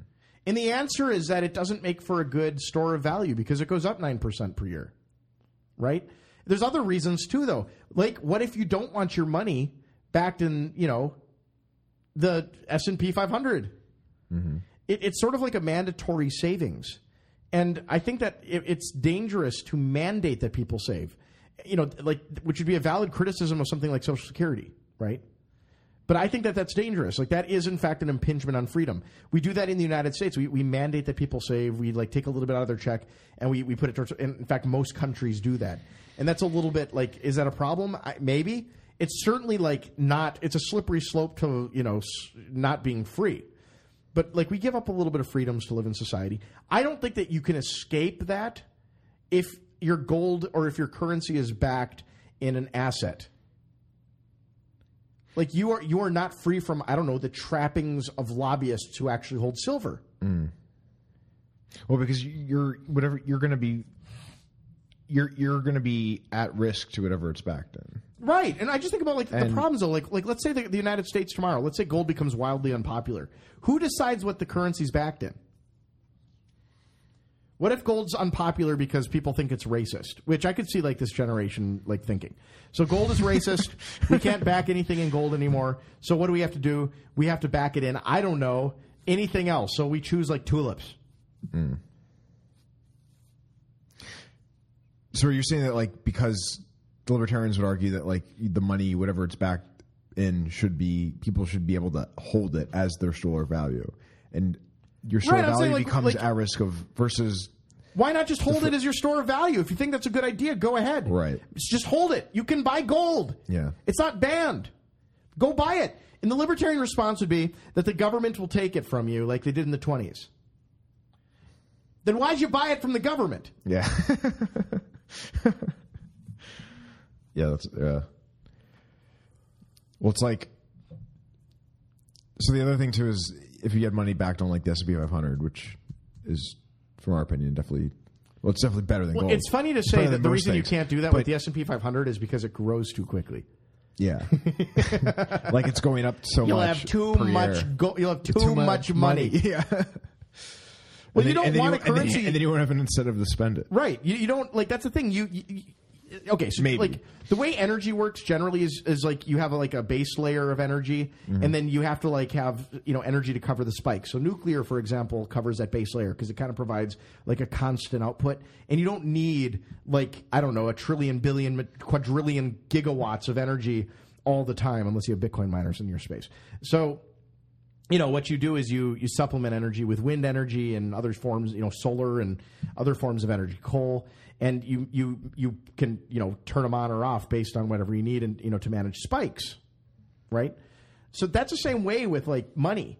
We have all sorts of like sort of stores of value mediums of exchange etc that you know they all have different functions. You have a base layer and the dollar works really well because it doesn't inflate too fast. It's a pretty constant inflation rate uh, and we, we it's expected Yeah. and then if you want you can take those dollars and put them into anything you want You need a very you need a the idea is that you need a non-volatile, consistent, predictable base layer. Right, and and I'm and I'm I'm a little scared of what happens when libertarians start considering opportunity cost. Uh, I talk about it as pseudotunity cost by like you invest in your ideology. The opportunity cost, pseudotunity cost is the opportunity cost you missed out based on your ideology. Right. So if you look at it, like they'll talk about how the government's uh, devalued its currency by X amount per year, uh, and that's you know evil and disgusting, and it's a tax, right? Well, the opportunity cost of putting your money in gold is exactly the same thing. The S and P 500 or the you know like the all market fund has increased far beyond what gold has, which makes the opportunity cost of not have ha- not having had your money in those things extremely high and is essentially devaluing gold, despite the fact that gold goes up in price. Mm. Think about it. Think about it. Think about it, libertards. I, ju- I just can't stand the ideology. It's so dumb. Yeah. Like every every libertarian's out there, like looking. They're, they're okay. So they're they're obsessed with finding a store of value that isn't like fiat. Mm-hmm. But none of them have done the analysis one more like one more step and realize that nobody holds cash. Right. Like no one, no one invests in cash, but they have, but they, they have like this Austrian idea that like people should be investing in the cash. I don't get that. like because it should be appreciating. Because Why? people- right. Like wh- like why why why is that supposed to be better? Or whatever. Like, Right. why is that? Why? Why is that Where did any that moral rule or come ethical from? connotation? Where did that rule come from? Like, Because, why? Because they think that like that's what people are getting paid in, so they shouldn't have to. They shouldn't have to just make the easy decision to put that money elsewhere. Isn't more options more liberty? Right. Because I would say it is. Yeah. Because if it's backed right. if I'm required to keep my money in cash, or like even if like I mean, you have options. You mm-hmm. don't have to keep your money in U.S. dollars. There's plenty of other things you can keep them in. You could keep them, for example, in uh, in I don't know Goldman Sachs debt. I'm sure there are debt indexes you can put your money into. If you put your money into a debt index, that's no different than you know a dollar. You're just buying like the debt of companies that you find trustworthy. You could literally have Goldman Sachs bucks, Yeah. and they're just you know essentially bonds and Goldman Sachs debt. Is is, is getting paid in fiat more free than getting paid in Bitcoin? I is Because it now- more free? or is it or is it I don't know. You know, here's the thing about Bitcoin. I've been thinking a lot about this. So, so every, I, I am a strong believer that money, in order to be created, requires it requires a creation of debt, in some ways, right? And, uh, and I think it's you know I, th- I think it's a little Keynesian. Sorry, listeners, it's a little Keynesian, but you know you create debt. It's money is a is a running system of IOUs, right? It's just it's uh it's it's a state it's a channel in Lightning, right? Yeah. It's a it's a running list of IOUs, mm-hmm. and we keep that list going based on you know paying dollars. You, I owe you a dollar. I give because you gave me a dollar in service. I pay you the dollar. Uh, that is that is good for some other person that you like that performs a service for you. You give them that piece of paper. It's essentially like uh, accounting of how many IOUs or how much how much IOU you are you are storing up, and then how much you can give to someone else. So you need a cascading series of debts in order to create the money. The first debt being you know the creation of the money. You you create it uh, by creating debt to somebody else. It's a completely reasonable system. That's not unreasonable. That's just how money is made. Right. So just make it. so so so Bitcoin is is causing uh, debt to the universe or Well, taking it- it, it- Bitcoin- in some ways, right? Because, like, like, Bitcoin you're- does in because fact that's where- that's where- It's that's where it's So, coming like, from, It's right? entropic. Yeah. like the debt is to the energy company. Mm-hmm. Someone has to pay for the maintenance of you know nuclear energy or solar or whatever the heck it is. But there is a debt created to the energy company. Mm-hmm. And you, if you don't believe me, explain to me why it is that after Bitcoin collapsed in price, all of these mining companies went bankrupt. Who did they owe money to? Mm-hmm. Yeah, right. They, Why they- didn't they go bankrupt the day after Bitcoin dropped? Why did it take a month? The electric bill came in? Ah, because the electric bill is a debt. Yeah. And you know what? Here's the thing: like, it might be more efficient than the dollar. And the reason being, like right now, the way that the way that money works is that countries issue it, right? And then when a country goes bust, you have an enormous default. It's a huge problem for everybody because the entire country's debts go unpaid, and it's cascading. It's like a huge, it's a huge issue. It causes global crisis. It might be more efficient rather than a country to go bankrupt for a small miner to go bankrupt and not be able to pay its debts. Think about it, Huh. That's a, that's an interesting way to look at it. right? I've been waiting to deploy that one for a while. Really? Yeah. Because like, Did I blow huh. your mind? Yeah, you kind of. Uh, Yeah. A little. I'm thinking Yeah. about that one right now. Yeah. Because it's not because because right now like the base layer, the most efficient way we have of of money creation is coming from countries, just because those are large entities, and that's right. kind of countries. And they're managing they're managing a giant pool of risk, So- and then eventually, you know, someone mismanages it, and it, and the country. I mean, there's a great book uh, called "This Time Will Be Different." Mm-hmm. And it's, it's by Ken Rogoff. It's the only book that he wrote that's good. Just kidding. Uh, by Ken Rogoff, who was president of the World Bank. He wrote this. Uh, he wrote a shitty book on Ethereum and crypto last year, a little bit on getting rid of money okay. getting rid of paper money. It's it's uh, it's kind of a crappy idea. The, like his presentation of it. He talks a lot about ether, by the way, and just doesn't have any idea what he's talking about on the crypto side. But Rogoff wrote a book that actually is very good. It's an academic work. It's uh, it's it's called this time uh, where things will be different, or this time it's different. I don't remember exactly what it is, but y- you, you search for it, you'll find it. And he goes through sort of the history of uh, country defaults. And he talks about the only countries that haven't defaulted, the United States being among them, and how you know just pretty much every country defaults at some point. Which again, you know, that goes to the libertarian criticisms. They love they love talking about how everyone defaults. I, it's funny to me. Libertarians will talk about how countries default, but they won't talk about how libertarian projects default much faster, mm. like Liberty Dollar. but all countries at some point do default, and I think that it's probably safer to have a minor default, a literally you know minors in the M I N E R sense, but also it's minor in the M I N O R sense, in that it doesn't cause like there's not like four trillion dollars outstanding or a hundred trillion dollars outstanding when a miner goes bankrupt. It might be like three million. You know, and you know maybe that's far more efficient. You're you're in some ways sort of indexing the number of people that can go bankrupt, and the result is that you don't have uh, these huge outstanding debts, and you you don't have one default all at once that no one knows what to do with. Is you know, and, and in some ways, you know, that's kind of what the fifty one percent attack helps. Is that if you you can't acquire fifty one percent without destroying the network in some ways? Right. Yeah. Well, it's also it's also like now the now that risk is kind of offshoot to the people you know creating the money, Correct. which can be anybody, but it kind of it's kind of saying it privatizes it a It bit privatizes the default of of of creating money. yeah, yeah that Saifedean put that in your book and Yeah. pretend it's your idea.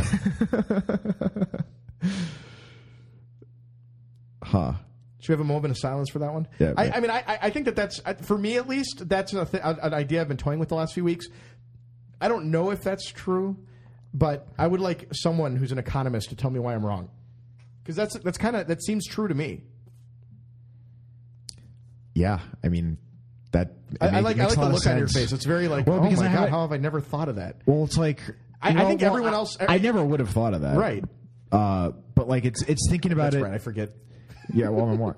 Well, but it's it, it goes back into like you've you've mentioned the whole like money is debt thing. Yeah. and we you know we're always asking what is money, Right. But then it's like, well, what is it, and and how is it kind of created, and are there better states of how we can kind of inject money into the economy in general, Right. And is is proof of work mining uh, a more efficient or uh, you know essentially a more efficient way of doing that versus the current systems.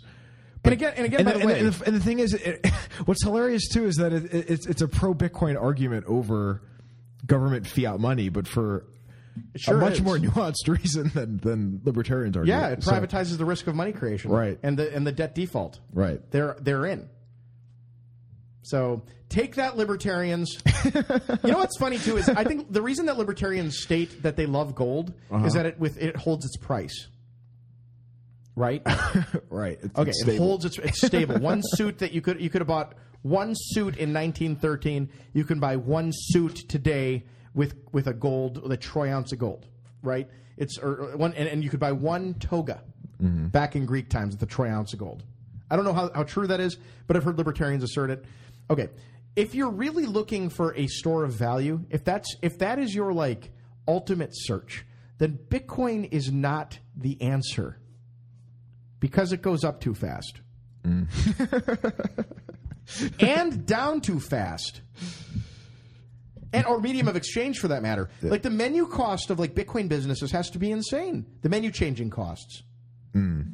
Think about it. Like if your money is like deflating and and by deflating i mean like when it goes from 2000 to 20000 right when your money's deflating at a rate of like 100% a month which occasionally bitcoin does that's a that's a giant problem.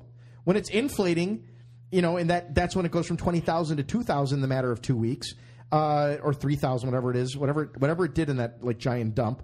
That's a big problem too. How would you, as a business, be able to keep up with like the price of you know something that's changing that fast? It'd be very difficult unless you know we print e-ink menus, which I think is on the horizon. Hmm. Whereas, like, if menu changing costs can like peg the Bitcoin to something such as a, a stable asset like the U.S. dollar, you're you're much better off. Yeah. Well, you, because you need to you need to you need to find a way to peg it to something that isn't that volatile. Well, the I mean, beauty of we- it is that just, we- we just can't. The, the way that we deal with menu co- menu changing costs in Bitcoin right now, and I don't see why this has to change. The, the the the way that you do it now is that you just peg it to something you know stable, quasi stable.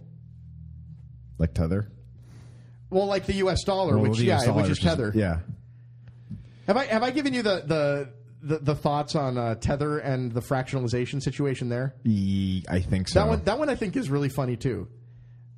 Do you want to you want to talk about it? Yeah, sure. So like Remind Bitcoiners, that- okay, so Bitcoiners are arguing whether there's enough tethers in the bank, right, to like sustain tether. And there's a lot of people who say that there definitely is.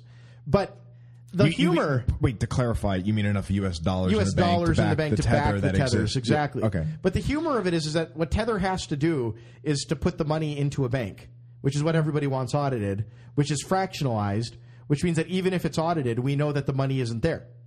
Yeah. oh, oh yeah, that's true. Not only is it not there, because Tether never plans on withdrawing it, it's probably the most stable fractionalized reserves in the bank. Right, because you know that they're not going to actually withdraw it. Right. And I bet other- the bank loves it.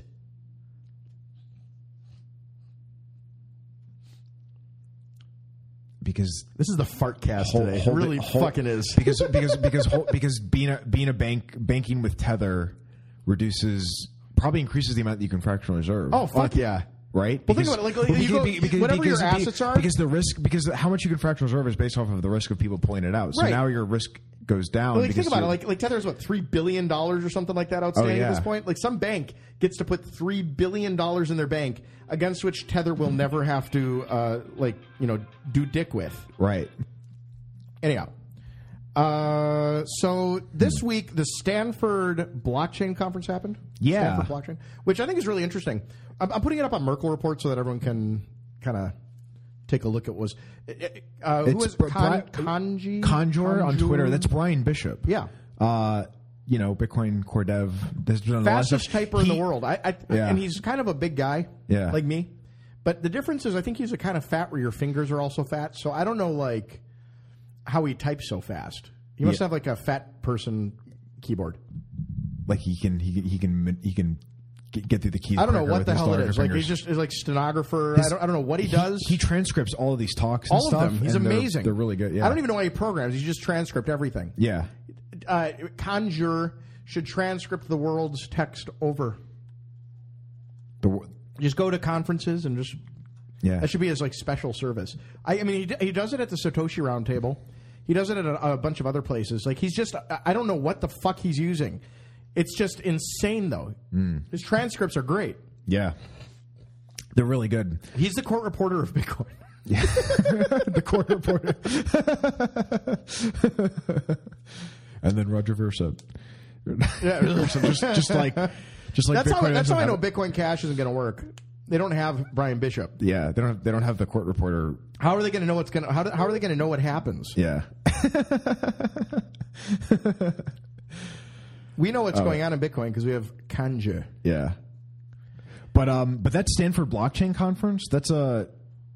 Some of the talks are they range, but it's it's more about like cryptography related to blockchains. Yeah. So you have like interesting things where people are talking about like bulletproofs and maybe like scriptless scripts and like some other interesting stuff that we know is coming to Bitcoin. Wimble. Mimble Wimble. I think there was also some Ethereum stuff, which I, that might be a little interesting. I'm not really sure. I'm just betting it's not, but like we can we can pretend. yeah. Um, but that seems like a really interesting conference, and uh, it's definitely more of a cryptographer's So, so Kanzure put him on his site, and his site is kind of suck for like uh, layouts. well, he also open source all. He open sources all of this, right. So, so I have been taking them, and I have been putting them on Merkle Report, where it's easier to read the the transcripts. So I think uh, you know.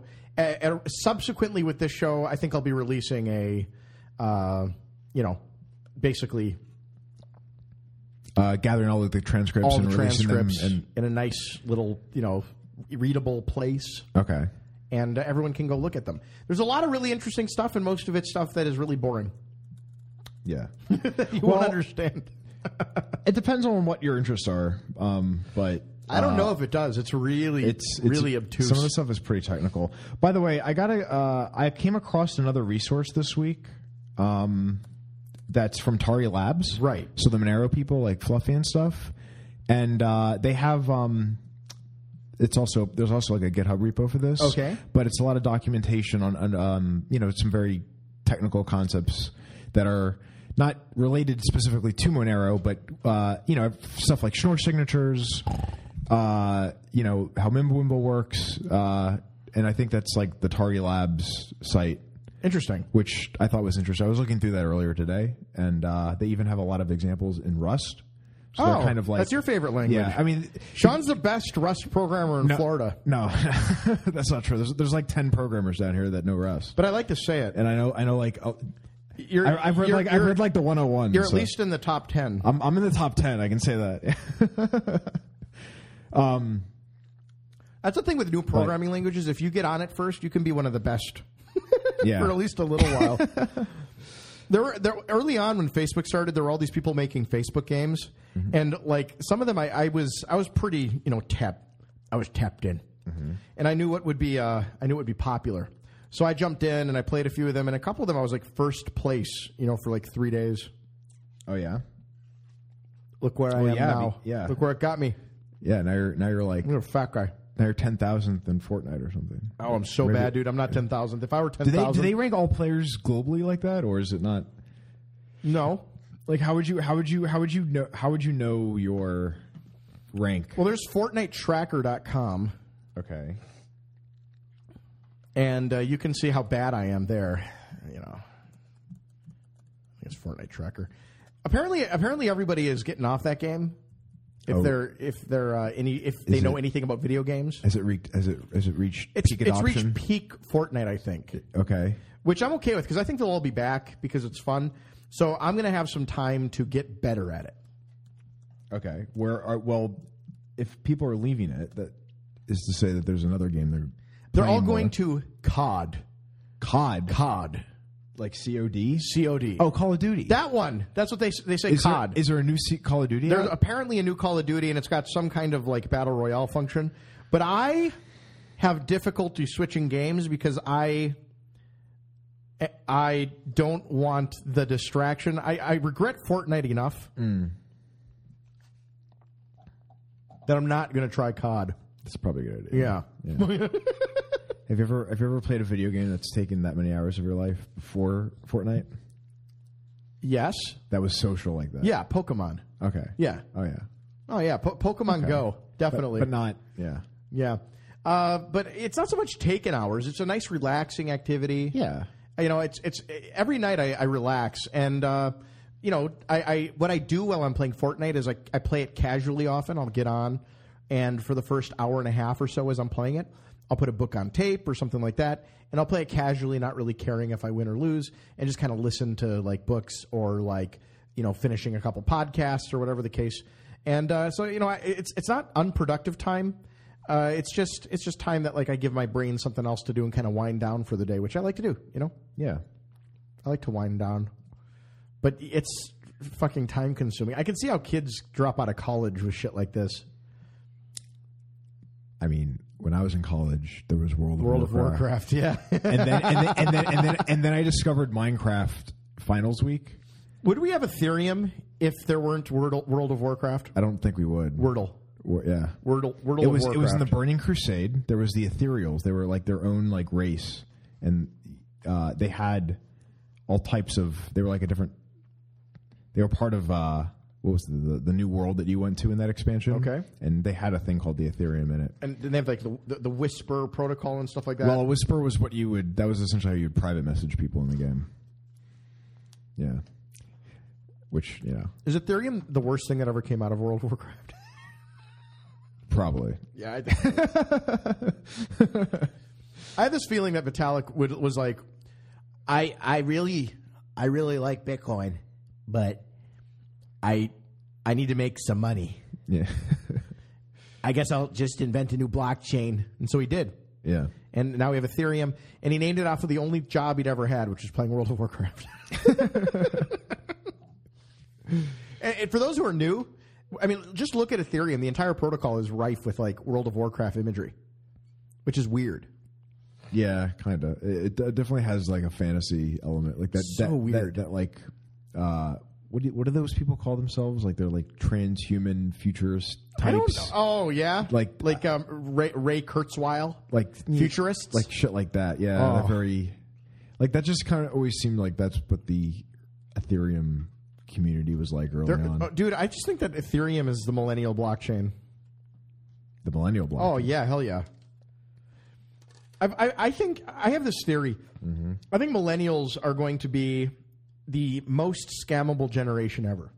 okay. Why? Why do you think? Why do you think? Why millennials? Like why? What about this generation? Well, if you look at them, they're obsessed with like being kind. Mm-hmm.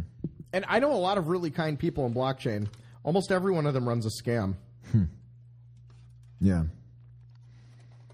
And if you assume that everyone's kind and that they have the, your like best intentions out, despite the fact that they owe you nothing, like all you're going to do is walk into a room where someone is trying to take advantage of you and then does. Like if you're not guarding against that, that's all that you're gonna like. That's what's gonna happen. So you have a generation filled with people who have complete and utter optimism for the world, think that nobody is going to take advantage of them, and uh, you combine sort of this optimistic outlook on the world with like this sort of California sensibility in astrology, and you combine that with like an inability to detect when someone's trying to screw you. And, and and the the most difficult part about millennials is is the the times they get screwed. Oftentimes, people have no idea that they are trying to screw somebody else. It's the you didn't know you're a scammer thing all Mm. over again, but like to a, a completely new level. And like that, if you saw the Netflix Fire Festival stuff, Oh, yeah. very literally exactly what yeah. happened. It's not like that guy wasn't trying to put on a festival. He was. He was full on trying to put on a festival. He just had no idea what he was. Zero. And he was trying to And- and, he was trying to put well- on a festival to cover like another scam that he'd done. Yeah. So to pay for a scam that he accidentally ran, he ran another scam accidentally, and then like to recover from that, he ran another scam to pay for it. Yeah. So like, and and and, the, and, and not just that, millennials are celebrity obsessed. It's completely celebrity obsessed, and uh, they they want they, they the FOMO thing is just huge. Yeah. Like I, Well- I couldn't give two shits what people like. This I was always confused when I heard that like they're looking at their phones and trying to see who likes their stuff. I thought that was stupid because I can't imagine having a dumber metric for whether like I put something out that's important. But people people like the likes. They want They're the, literally emotionally invested in it. If I showed you ba- if I showed you what happens if I open my Instagram with like the search is like like if I scroll, it's like all Dude, of it's these all people- butts. It's butts. It's it's physical people like these chicks. Like I don't know who this girl is. This girl has like a thousand likes. Whoa. I clicked on this dude right here has fifteen thousand likes. Whoa. I, I have no idea what the fuck. He's just look at him. He's He's got just very nice abs. yeah. This guy is twelve. Like this is If I didn't know you, Sean, I would think you were. well, what's funny is that you'd think that you'd be like, this guy must be gay because there's like a bunch of. I didn't say here. it. You said it. But- and it might be true. Well, when you follow some of these uh, like bodybuilder Yeah. Instagram starts recommending like. Other bodybuilder types. Yeah. so then you're like you're like on you're like on Instagram. You're like, why am I? Why do I see all these dudes? Like, what the fuck? Yeah. But it's, but you're looking at but bodies. The funny joke is that like a lot of straight guys are also looking at straight guys working out because it's like, oh yeah, I want to look like that. Yeah. Watch this guy and see what he does. I feel like I, I always I always thought that like a funny Instagram channel would be me doing the same exercises as like really fit guys. Yeah. With my shirt off. Yeah. There's one. There's one. That, there's one of this chick that's hot and she's just smoking weed. Really? Yeah. How many likes does she have? I I, I gotta find it. They Instagram does like these videos. I don't really know how it works, but uh, they're like these like five second clips. I was don't know where she is. I should follow her and I'll, I'll, I'll give you more. But I bet I bet it's like 50,000, 100,000. But the fucked up thing is, is that if you get two hundred thousand likes or hundred thousand likes, like you can. The idea is that you can pull in a lot of advertising revenue. I've just learned that So, there. like, I, I that's- agree. I've just learned that there is a completely other world in the world Mm. that I am complete. I have no access to. Like Fire Festival advertised all on Instagram. Well, how they all on and how they influencers. well the fuck Jerry stuff. the fact that you can name your company "fuck Jerry," I just like the idea of like, how do you defend that in court? Like, um, uh, Your Honor, F Jerry. Uh, you know, like you can't even say the company's name in a court. I feel like. Are you not allowed to curse in court? I just think that I, I would think it would be very bad form. But like, if your company's name is literally a curse, I get yeah we're represented by "fuck Jerry." yeah. You don't say that word in my courtroom. You know, it'd be very difficult. But yeah, the, the fire festival stuff. I heard about it right after it happened because there was like a I don't remember where it was, but there was a little like Vi- I think it was Vice did a little piece on it pretty quick after it happened. Mm-hmm. And so I heard about it then. But now we have these two giant documentaries coming out, and I realized even after seeing the Vice thing, I had no ability to go to that thing. Zero ability to even get scammed there because I didn't know that that was happening. Yeah. I didn't. I mean, I, I, there's, either. I would never have known. Like th- th- uh, advertising has bifurcated into these like tiny little communities that I have no access to, into or out of, or anything. I just not in any way a part of my world. Mm. And and the notion of FOMO, like I get seeing an Instagram model. And like being excited that she's going to be like I, I, the the Fire Festival interview was like Kendall Jenner was going to be there, and I'm like, well, why would you want to hang out with her? What like what do you know about Kendall Jenner? well, but the, but the the idea is that like that's where that's where the fun cool people. Are. I don't even know who Kendall Jenner is, by the way. I assume she's related to Bruce Jenner. I mean, You be Caitlyn. Caitlyn. I don't. I didn't mean, I didn't mean a dead name. Caitlyn Jenner. I assume she's related to Caitlyn Jenner, but I, I I actually have legitimately never seen her. Well, do you know what she's famous for being? No. I think she's just famous for being famous. Like she's not. She's related to those people. She she doesn't do. She, that's all she is. I think. I don't know. Okay, But like that's that's an industry at this point. But like, Oh, yeah. it doesn't matter though. I I literally have no idea who she is. But not just that. If you were to say to me like, "We're going to a party. Arnold Schwarzenegger's going to be there," I'd be like, "Okay, is he a nice guy?" We don't know. Then why would I give a fuck? Mm-hmm. Like I have like I have no completely apathetic as to hanging out with someone I don't know. Why would I want to go hang out with someone I don't know? Celebrity or not. I- I'm happy to meet anybody. Arnold, if you're listening, But, like- give me a call. But like, yeah, but but the celebrity thing is that, like, most people would be, oh, that makes that event more appealing because like a famous person that I know What is the going to fuck be there. does she know? Like, oh, oh, great, Kendall's going to be there. Yeah. Like, I think celebrities at this point are flashpoints where you're like, well, Well, but- she's but- going to but- be but there, think about- therefore there will be uh, a 10,000 more people there because all of us go wherever we know she is. So that means that this will be successful. Well, that's one thing, right? Like if I if I thought, oh, there's gonna be a lot more hot girls there and a lot more people there, that that's gonna be better because they all think that she's gonna be there. So it's easy now. If you want, for example, if you're if you want to sell Amway, what you do is you build up, you, you get muscles, right? Uh, or you do a funny Instagram channel or whatever the hell it is, and then all of a sudden one day, just convert it and just start talking about the products you're selling and start selling Amway products to all of the people that are on your Instagram channel. That's how you do it. Like it's it's so easy to scam these dumb kids. It's so different than it ever has been. And the other thing about this generation that is like every generation has an arrogance problem. And I don't mean to sound like Socrates complaining about like the previous generation, but this generation is like particularly bad. And the generation after them, I'm totally okay with, I think. Haven't seen the evidence yet. But these millennials, the thing with them is that they are uh, they're they're fucking just arrogant about how much they know because they have the internet at their hands. So that like they have analysis. Like the problem with it, I think, is that I'll talk to them. And, and I feel like an old fuddy duddy at this point, right? But like you talk to them and they don't do analysis of anything. They're like, oh, is it right? I don't know. Let's just Google it. And they Google it and like they, they get to like Vox.com and they're like, here's your answer. Like that guy's opinion is my answer. What does that guy know? I don't hmm. know that guy. Hmm. They, they have It's like a calculator of information. You just Yeah. like you don't learn the equations. You just look at you know look it up. right. They, they have no understanding of anything underlying like. I actually actually saw a thing that it was like we're we're uh, we're drowning in information but starving for wisdom. Yeah, which is, which is a very like. I, well, I agree with that. But that, but I think that's very true because there's lack of the wisdom, there's lack of like the understanding of like how to verify things or how to uh, come to truth. It's more oh, it, all the information's a Google search away, and it whatever that leads to is that that must be the accurate. and, and before I'm before I'm accused of being an old fuddy duddy, which I think I think is uh, a fair criticism, I, I will say the, the thing I have no tolerance for here is the, the just the the whininess, just like the weeping and the like. Ah, you hurt my fe- lit- you've done literal violence to me, and I'm like, ah, fuck yourself. literal violence through words. yeah. It's so dumb. What's crazy is there's a lot of like. It, it, it does characterize our generation. And, and it's not all of them, by the way. I, I myself am in the millennial generation. yeah. So it's it's weird to like be so, but but like I look at stuff, particularly with regard to entrepreneurs. Mm-hmm.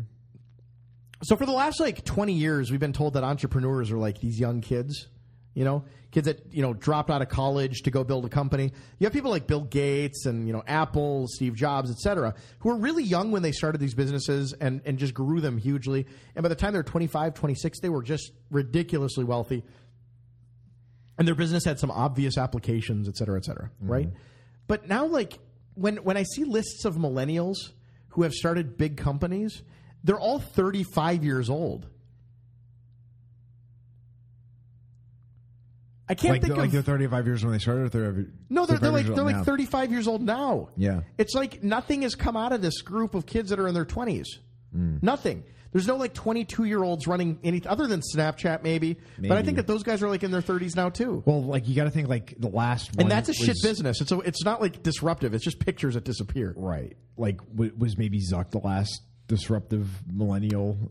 Maybe, I don't person? know. Like, what, what, what? You, Well, Airbnb, the- the- the Airbnb thing I think that guy's pretty young. the Airbnb guy. yeah, Airbnb. Okay, so like maybe that guy, but there's not as many. Like, despite all the hype of Silicon Valley and all these companies and all this money, there aren't many very like disruptive businesses, and the ones that are are not necessarily founded by people that are in that generation. And most of them Like- aren't like even the- disruptive. Like a lot of them, like they're making a lot of money, but they're no different than what exists already. Hmm. So I don't know. Like I, I, I've, I have like very weird prospects for like what's going to come entrepreneurially from this next cohort of like Americans, which will be really interesting because maybe you know what, what, oh that's the thing with like the scams we're talking like Theranos Ther- Theranos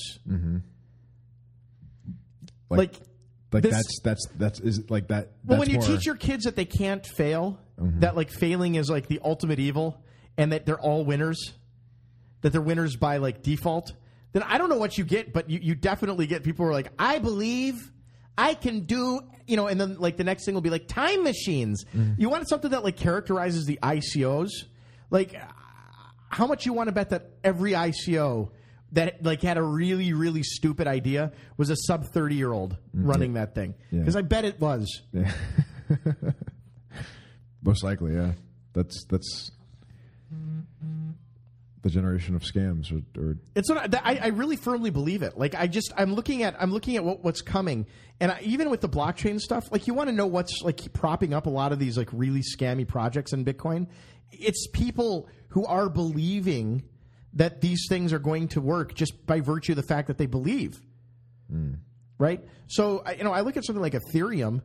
That project has no legs, in my opinion. It's so bad that they have to rewrite the entire software to have Ethereum 2.0.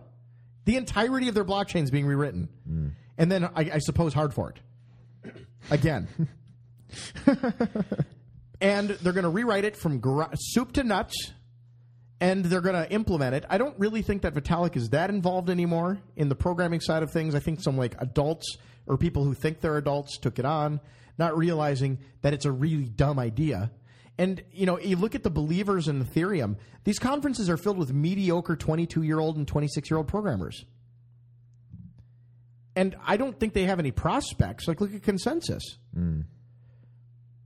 Like no no no no, prospects for where they can. Well, I just think like you have believers and shit, right? So like the, the consensus people, what did they do? They they fiddled around with the blockchain. I think that it's great that they learned what a blockchain does and how it works. But I'm guessing that most of them, not all of them, but most of them are probably firm believers in the Ethereum sort of network. Hmm. So I mean, w- w- what do you get? You get a you get a person who's a believer in the network. Are they going to like work on Bitcoin? No, they're going to like stick with Ethereum, and they're going to continue to be fairly mediocre in building out a platform that's doomed to fail. And I, I mean, that's the same thing. Like Ther- Theranos, if you read the book, uh, was it Out for Blood or whatever it's called, Bad Blood? I don't remember, but if you read that book, which is the biography of Theranos, it's, I mean, it's literally just from you know beginning to end, sort of this like long string of people who knew the company was lying, who knew the company was a failure, and just kept working for it. And mainly they did that because they got a paycheck, which you don't get in Ethereum. In Ethereum, you just get happiness for your great contribution to society for doing something real stupid. Yeah. If anything, you lose money because you had your funds locked up in a smart contract. Well, I'm what I'm gonna, what I'm curious about is at the end of all of this, how many people come out and talk about the very sad day that they quit their job to go do something good? To like like I I quit my job so I could go save the world, and I started working for MakerDAO. Like okay, Yeah. And what, how'd that work out? Well, it worked for a couple years and then kind of collapsed. Yeah. Lost a lot of people lost a lot of money. yeah. So, okay, good. Like I, I don't know what to tell you. Mm. So this is a ranty show. Well, Ranty rant. it's very much how the Fire Festival stuff played out, which both documentaries were great. Yeah. I mean, it's the same. It's the same cultural attitude of Well, I just like I, similar. I- talking to talking to people, t- talking to millennials, and I. I I don't like using that word because like the notion that there's like a cutoff, like you know, it's a big, it's a big generation. But I got like people born in 2000 on, like who think the internet has always existed. Mm-hmm. Two thirds of them, by the way, don't know what Auschwitz was.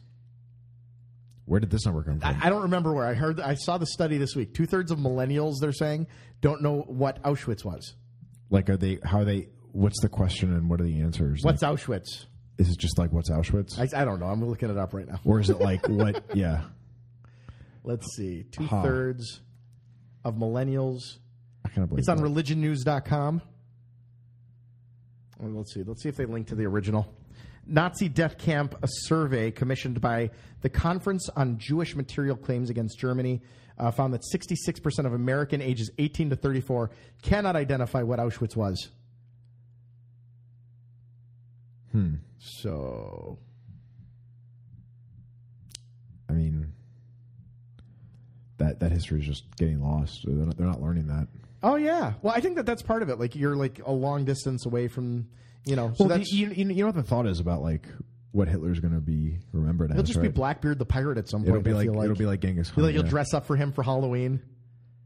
like that, that's what will happen. Like I'm Genghis Khan. Oh, okay. Yeah, You're a rapist. yeah, That's a weird costume. yeah. Like kids do it. Like I'm Genghis Khan. You're like okay. And what's fucked? What's fucked is that they're not learning like what. They don't even have a shallow concept of the bad things that have happened in the last century. Dude, it's hard because like, what, what do you do? You bring in like, you know, when I was a kid, you still had uh, Holocaust survivors, right? And you'd bring them in, Mm-hmm. and they would talk about it, and it was just devastating. But as you get distant from that history, it's it's it's not. It ceases to be real. Mm. You know, it's just the the farther you get from it, and I think we're like w- witnessing that transition, which is really weird. Because when I was a kid, like there were just like it was it was a big deal. Yeah, I mean, I remember, I remember, uh, yeah, I mean, it was it was studied. I, you know, you learn about it. There's museums. You know, there's documentaries and stuff you watch. It's just it was like always a thing that people talked about Right. as something that was like really important to know. Really big. that happened in the last. Well, and you look at it, it was profound. It was like this, you know, this like kernel of profundity. You'd have someone come in and talk about the fact that they like survived a Jewish war camp, and they would talk about the many people around them who died, and you know how they survived and why they survived, why they bothered to survive, why they got passed over for death, like the weird guilt of that. It's just, I mean, they're harrowing stories, and you know, like I, I look, I look at like I look at kids today, and they got no respect. no, it's just it's just kind of an observation. They don't seem to have the same sort of understanding of uh, of, of that time as like we did, which is weird because I I think that I mean I, maybe that's good. Maybe you need history to soften that sort of thing, but I don't think it is. Uh, I just I, I think it's weird to watch like a, like a group of people who have very different perspectives on something that was like very profound, at- at least to us. Anyhow, uh, I think that's everything. It's a it's a so. it's a short show, only two hours. Oh, only two hours. Big rant in the middle twice. You Yeah. ranted twice. oh yeah. I think I think people will appreciate that. All right, uh, Sean, tell people where they can find us. Uh, we're on Telegram and Twitter. We're there. Telegram, Twitter. That's very very helpful, Sean. ETH, pl- ETH plus coin and dojo. ETH plus coin. Okay, The ETH plus coin dojo. It's it's it's it's the chat where mediocre idiots come to go pro. That I like that. That's funny. It's very funny. This is Junseth chunking up the deuce of the south. The masses indigo in peace. St. Catherine, pray for us. All right. All right. All right, Sean. Sweet little song. It's been a while, so here we go. It's gonna be. Uh... Oh, I pulled the mic right out of the stand. That's okay though. We'll kiss after this is done. All right. Sounds good to me.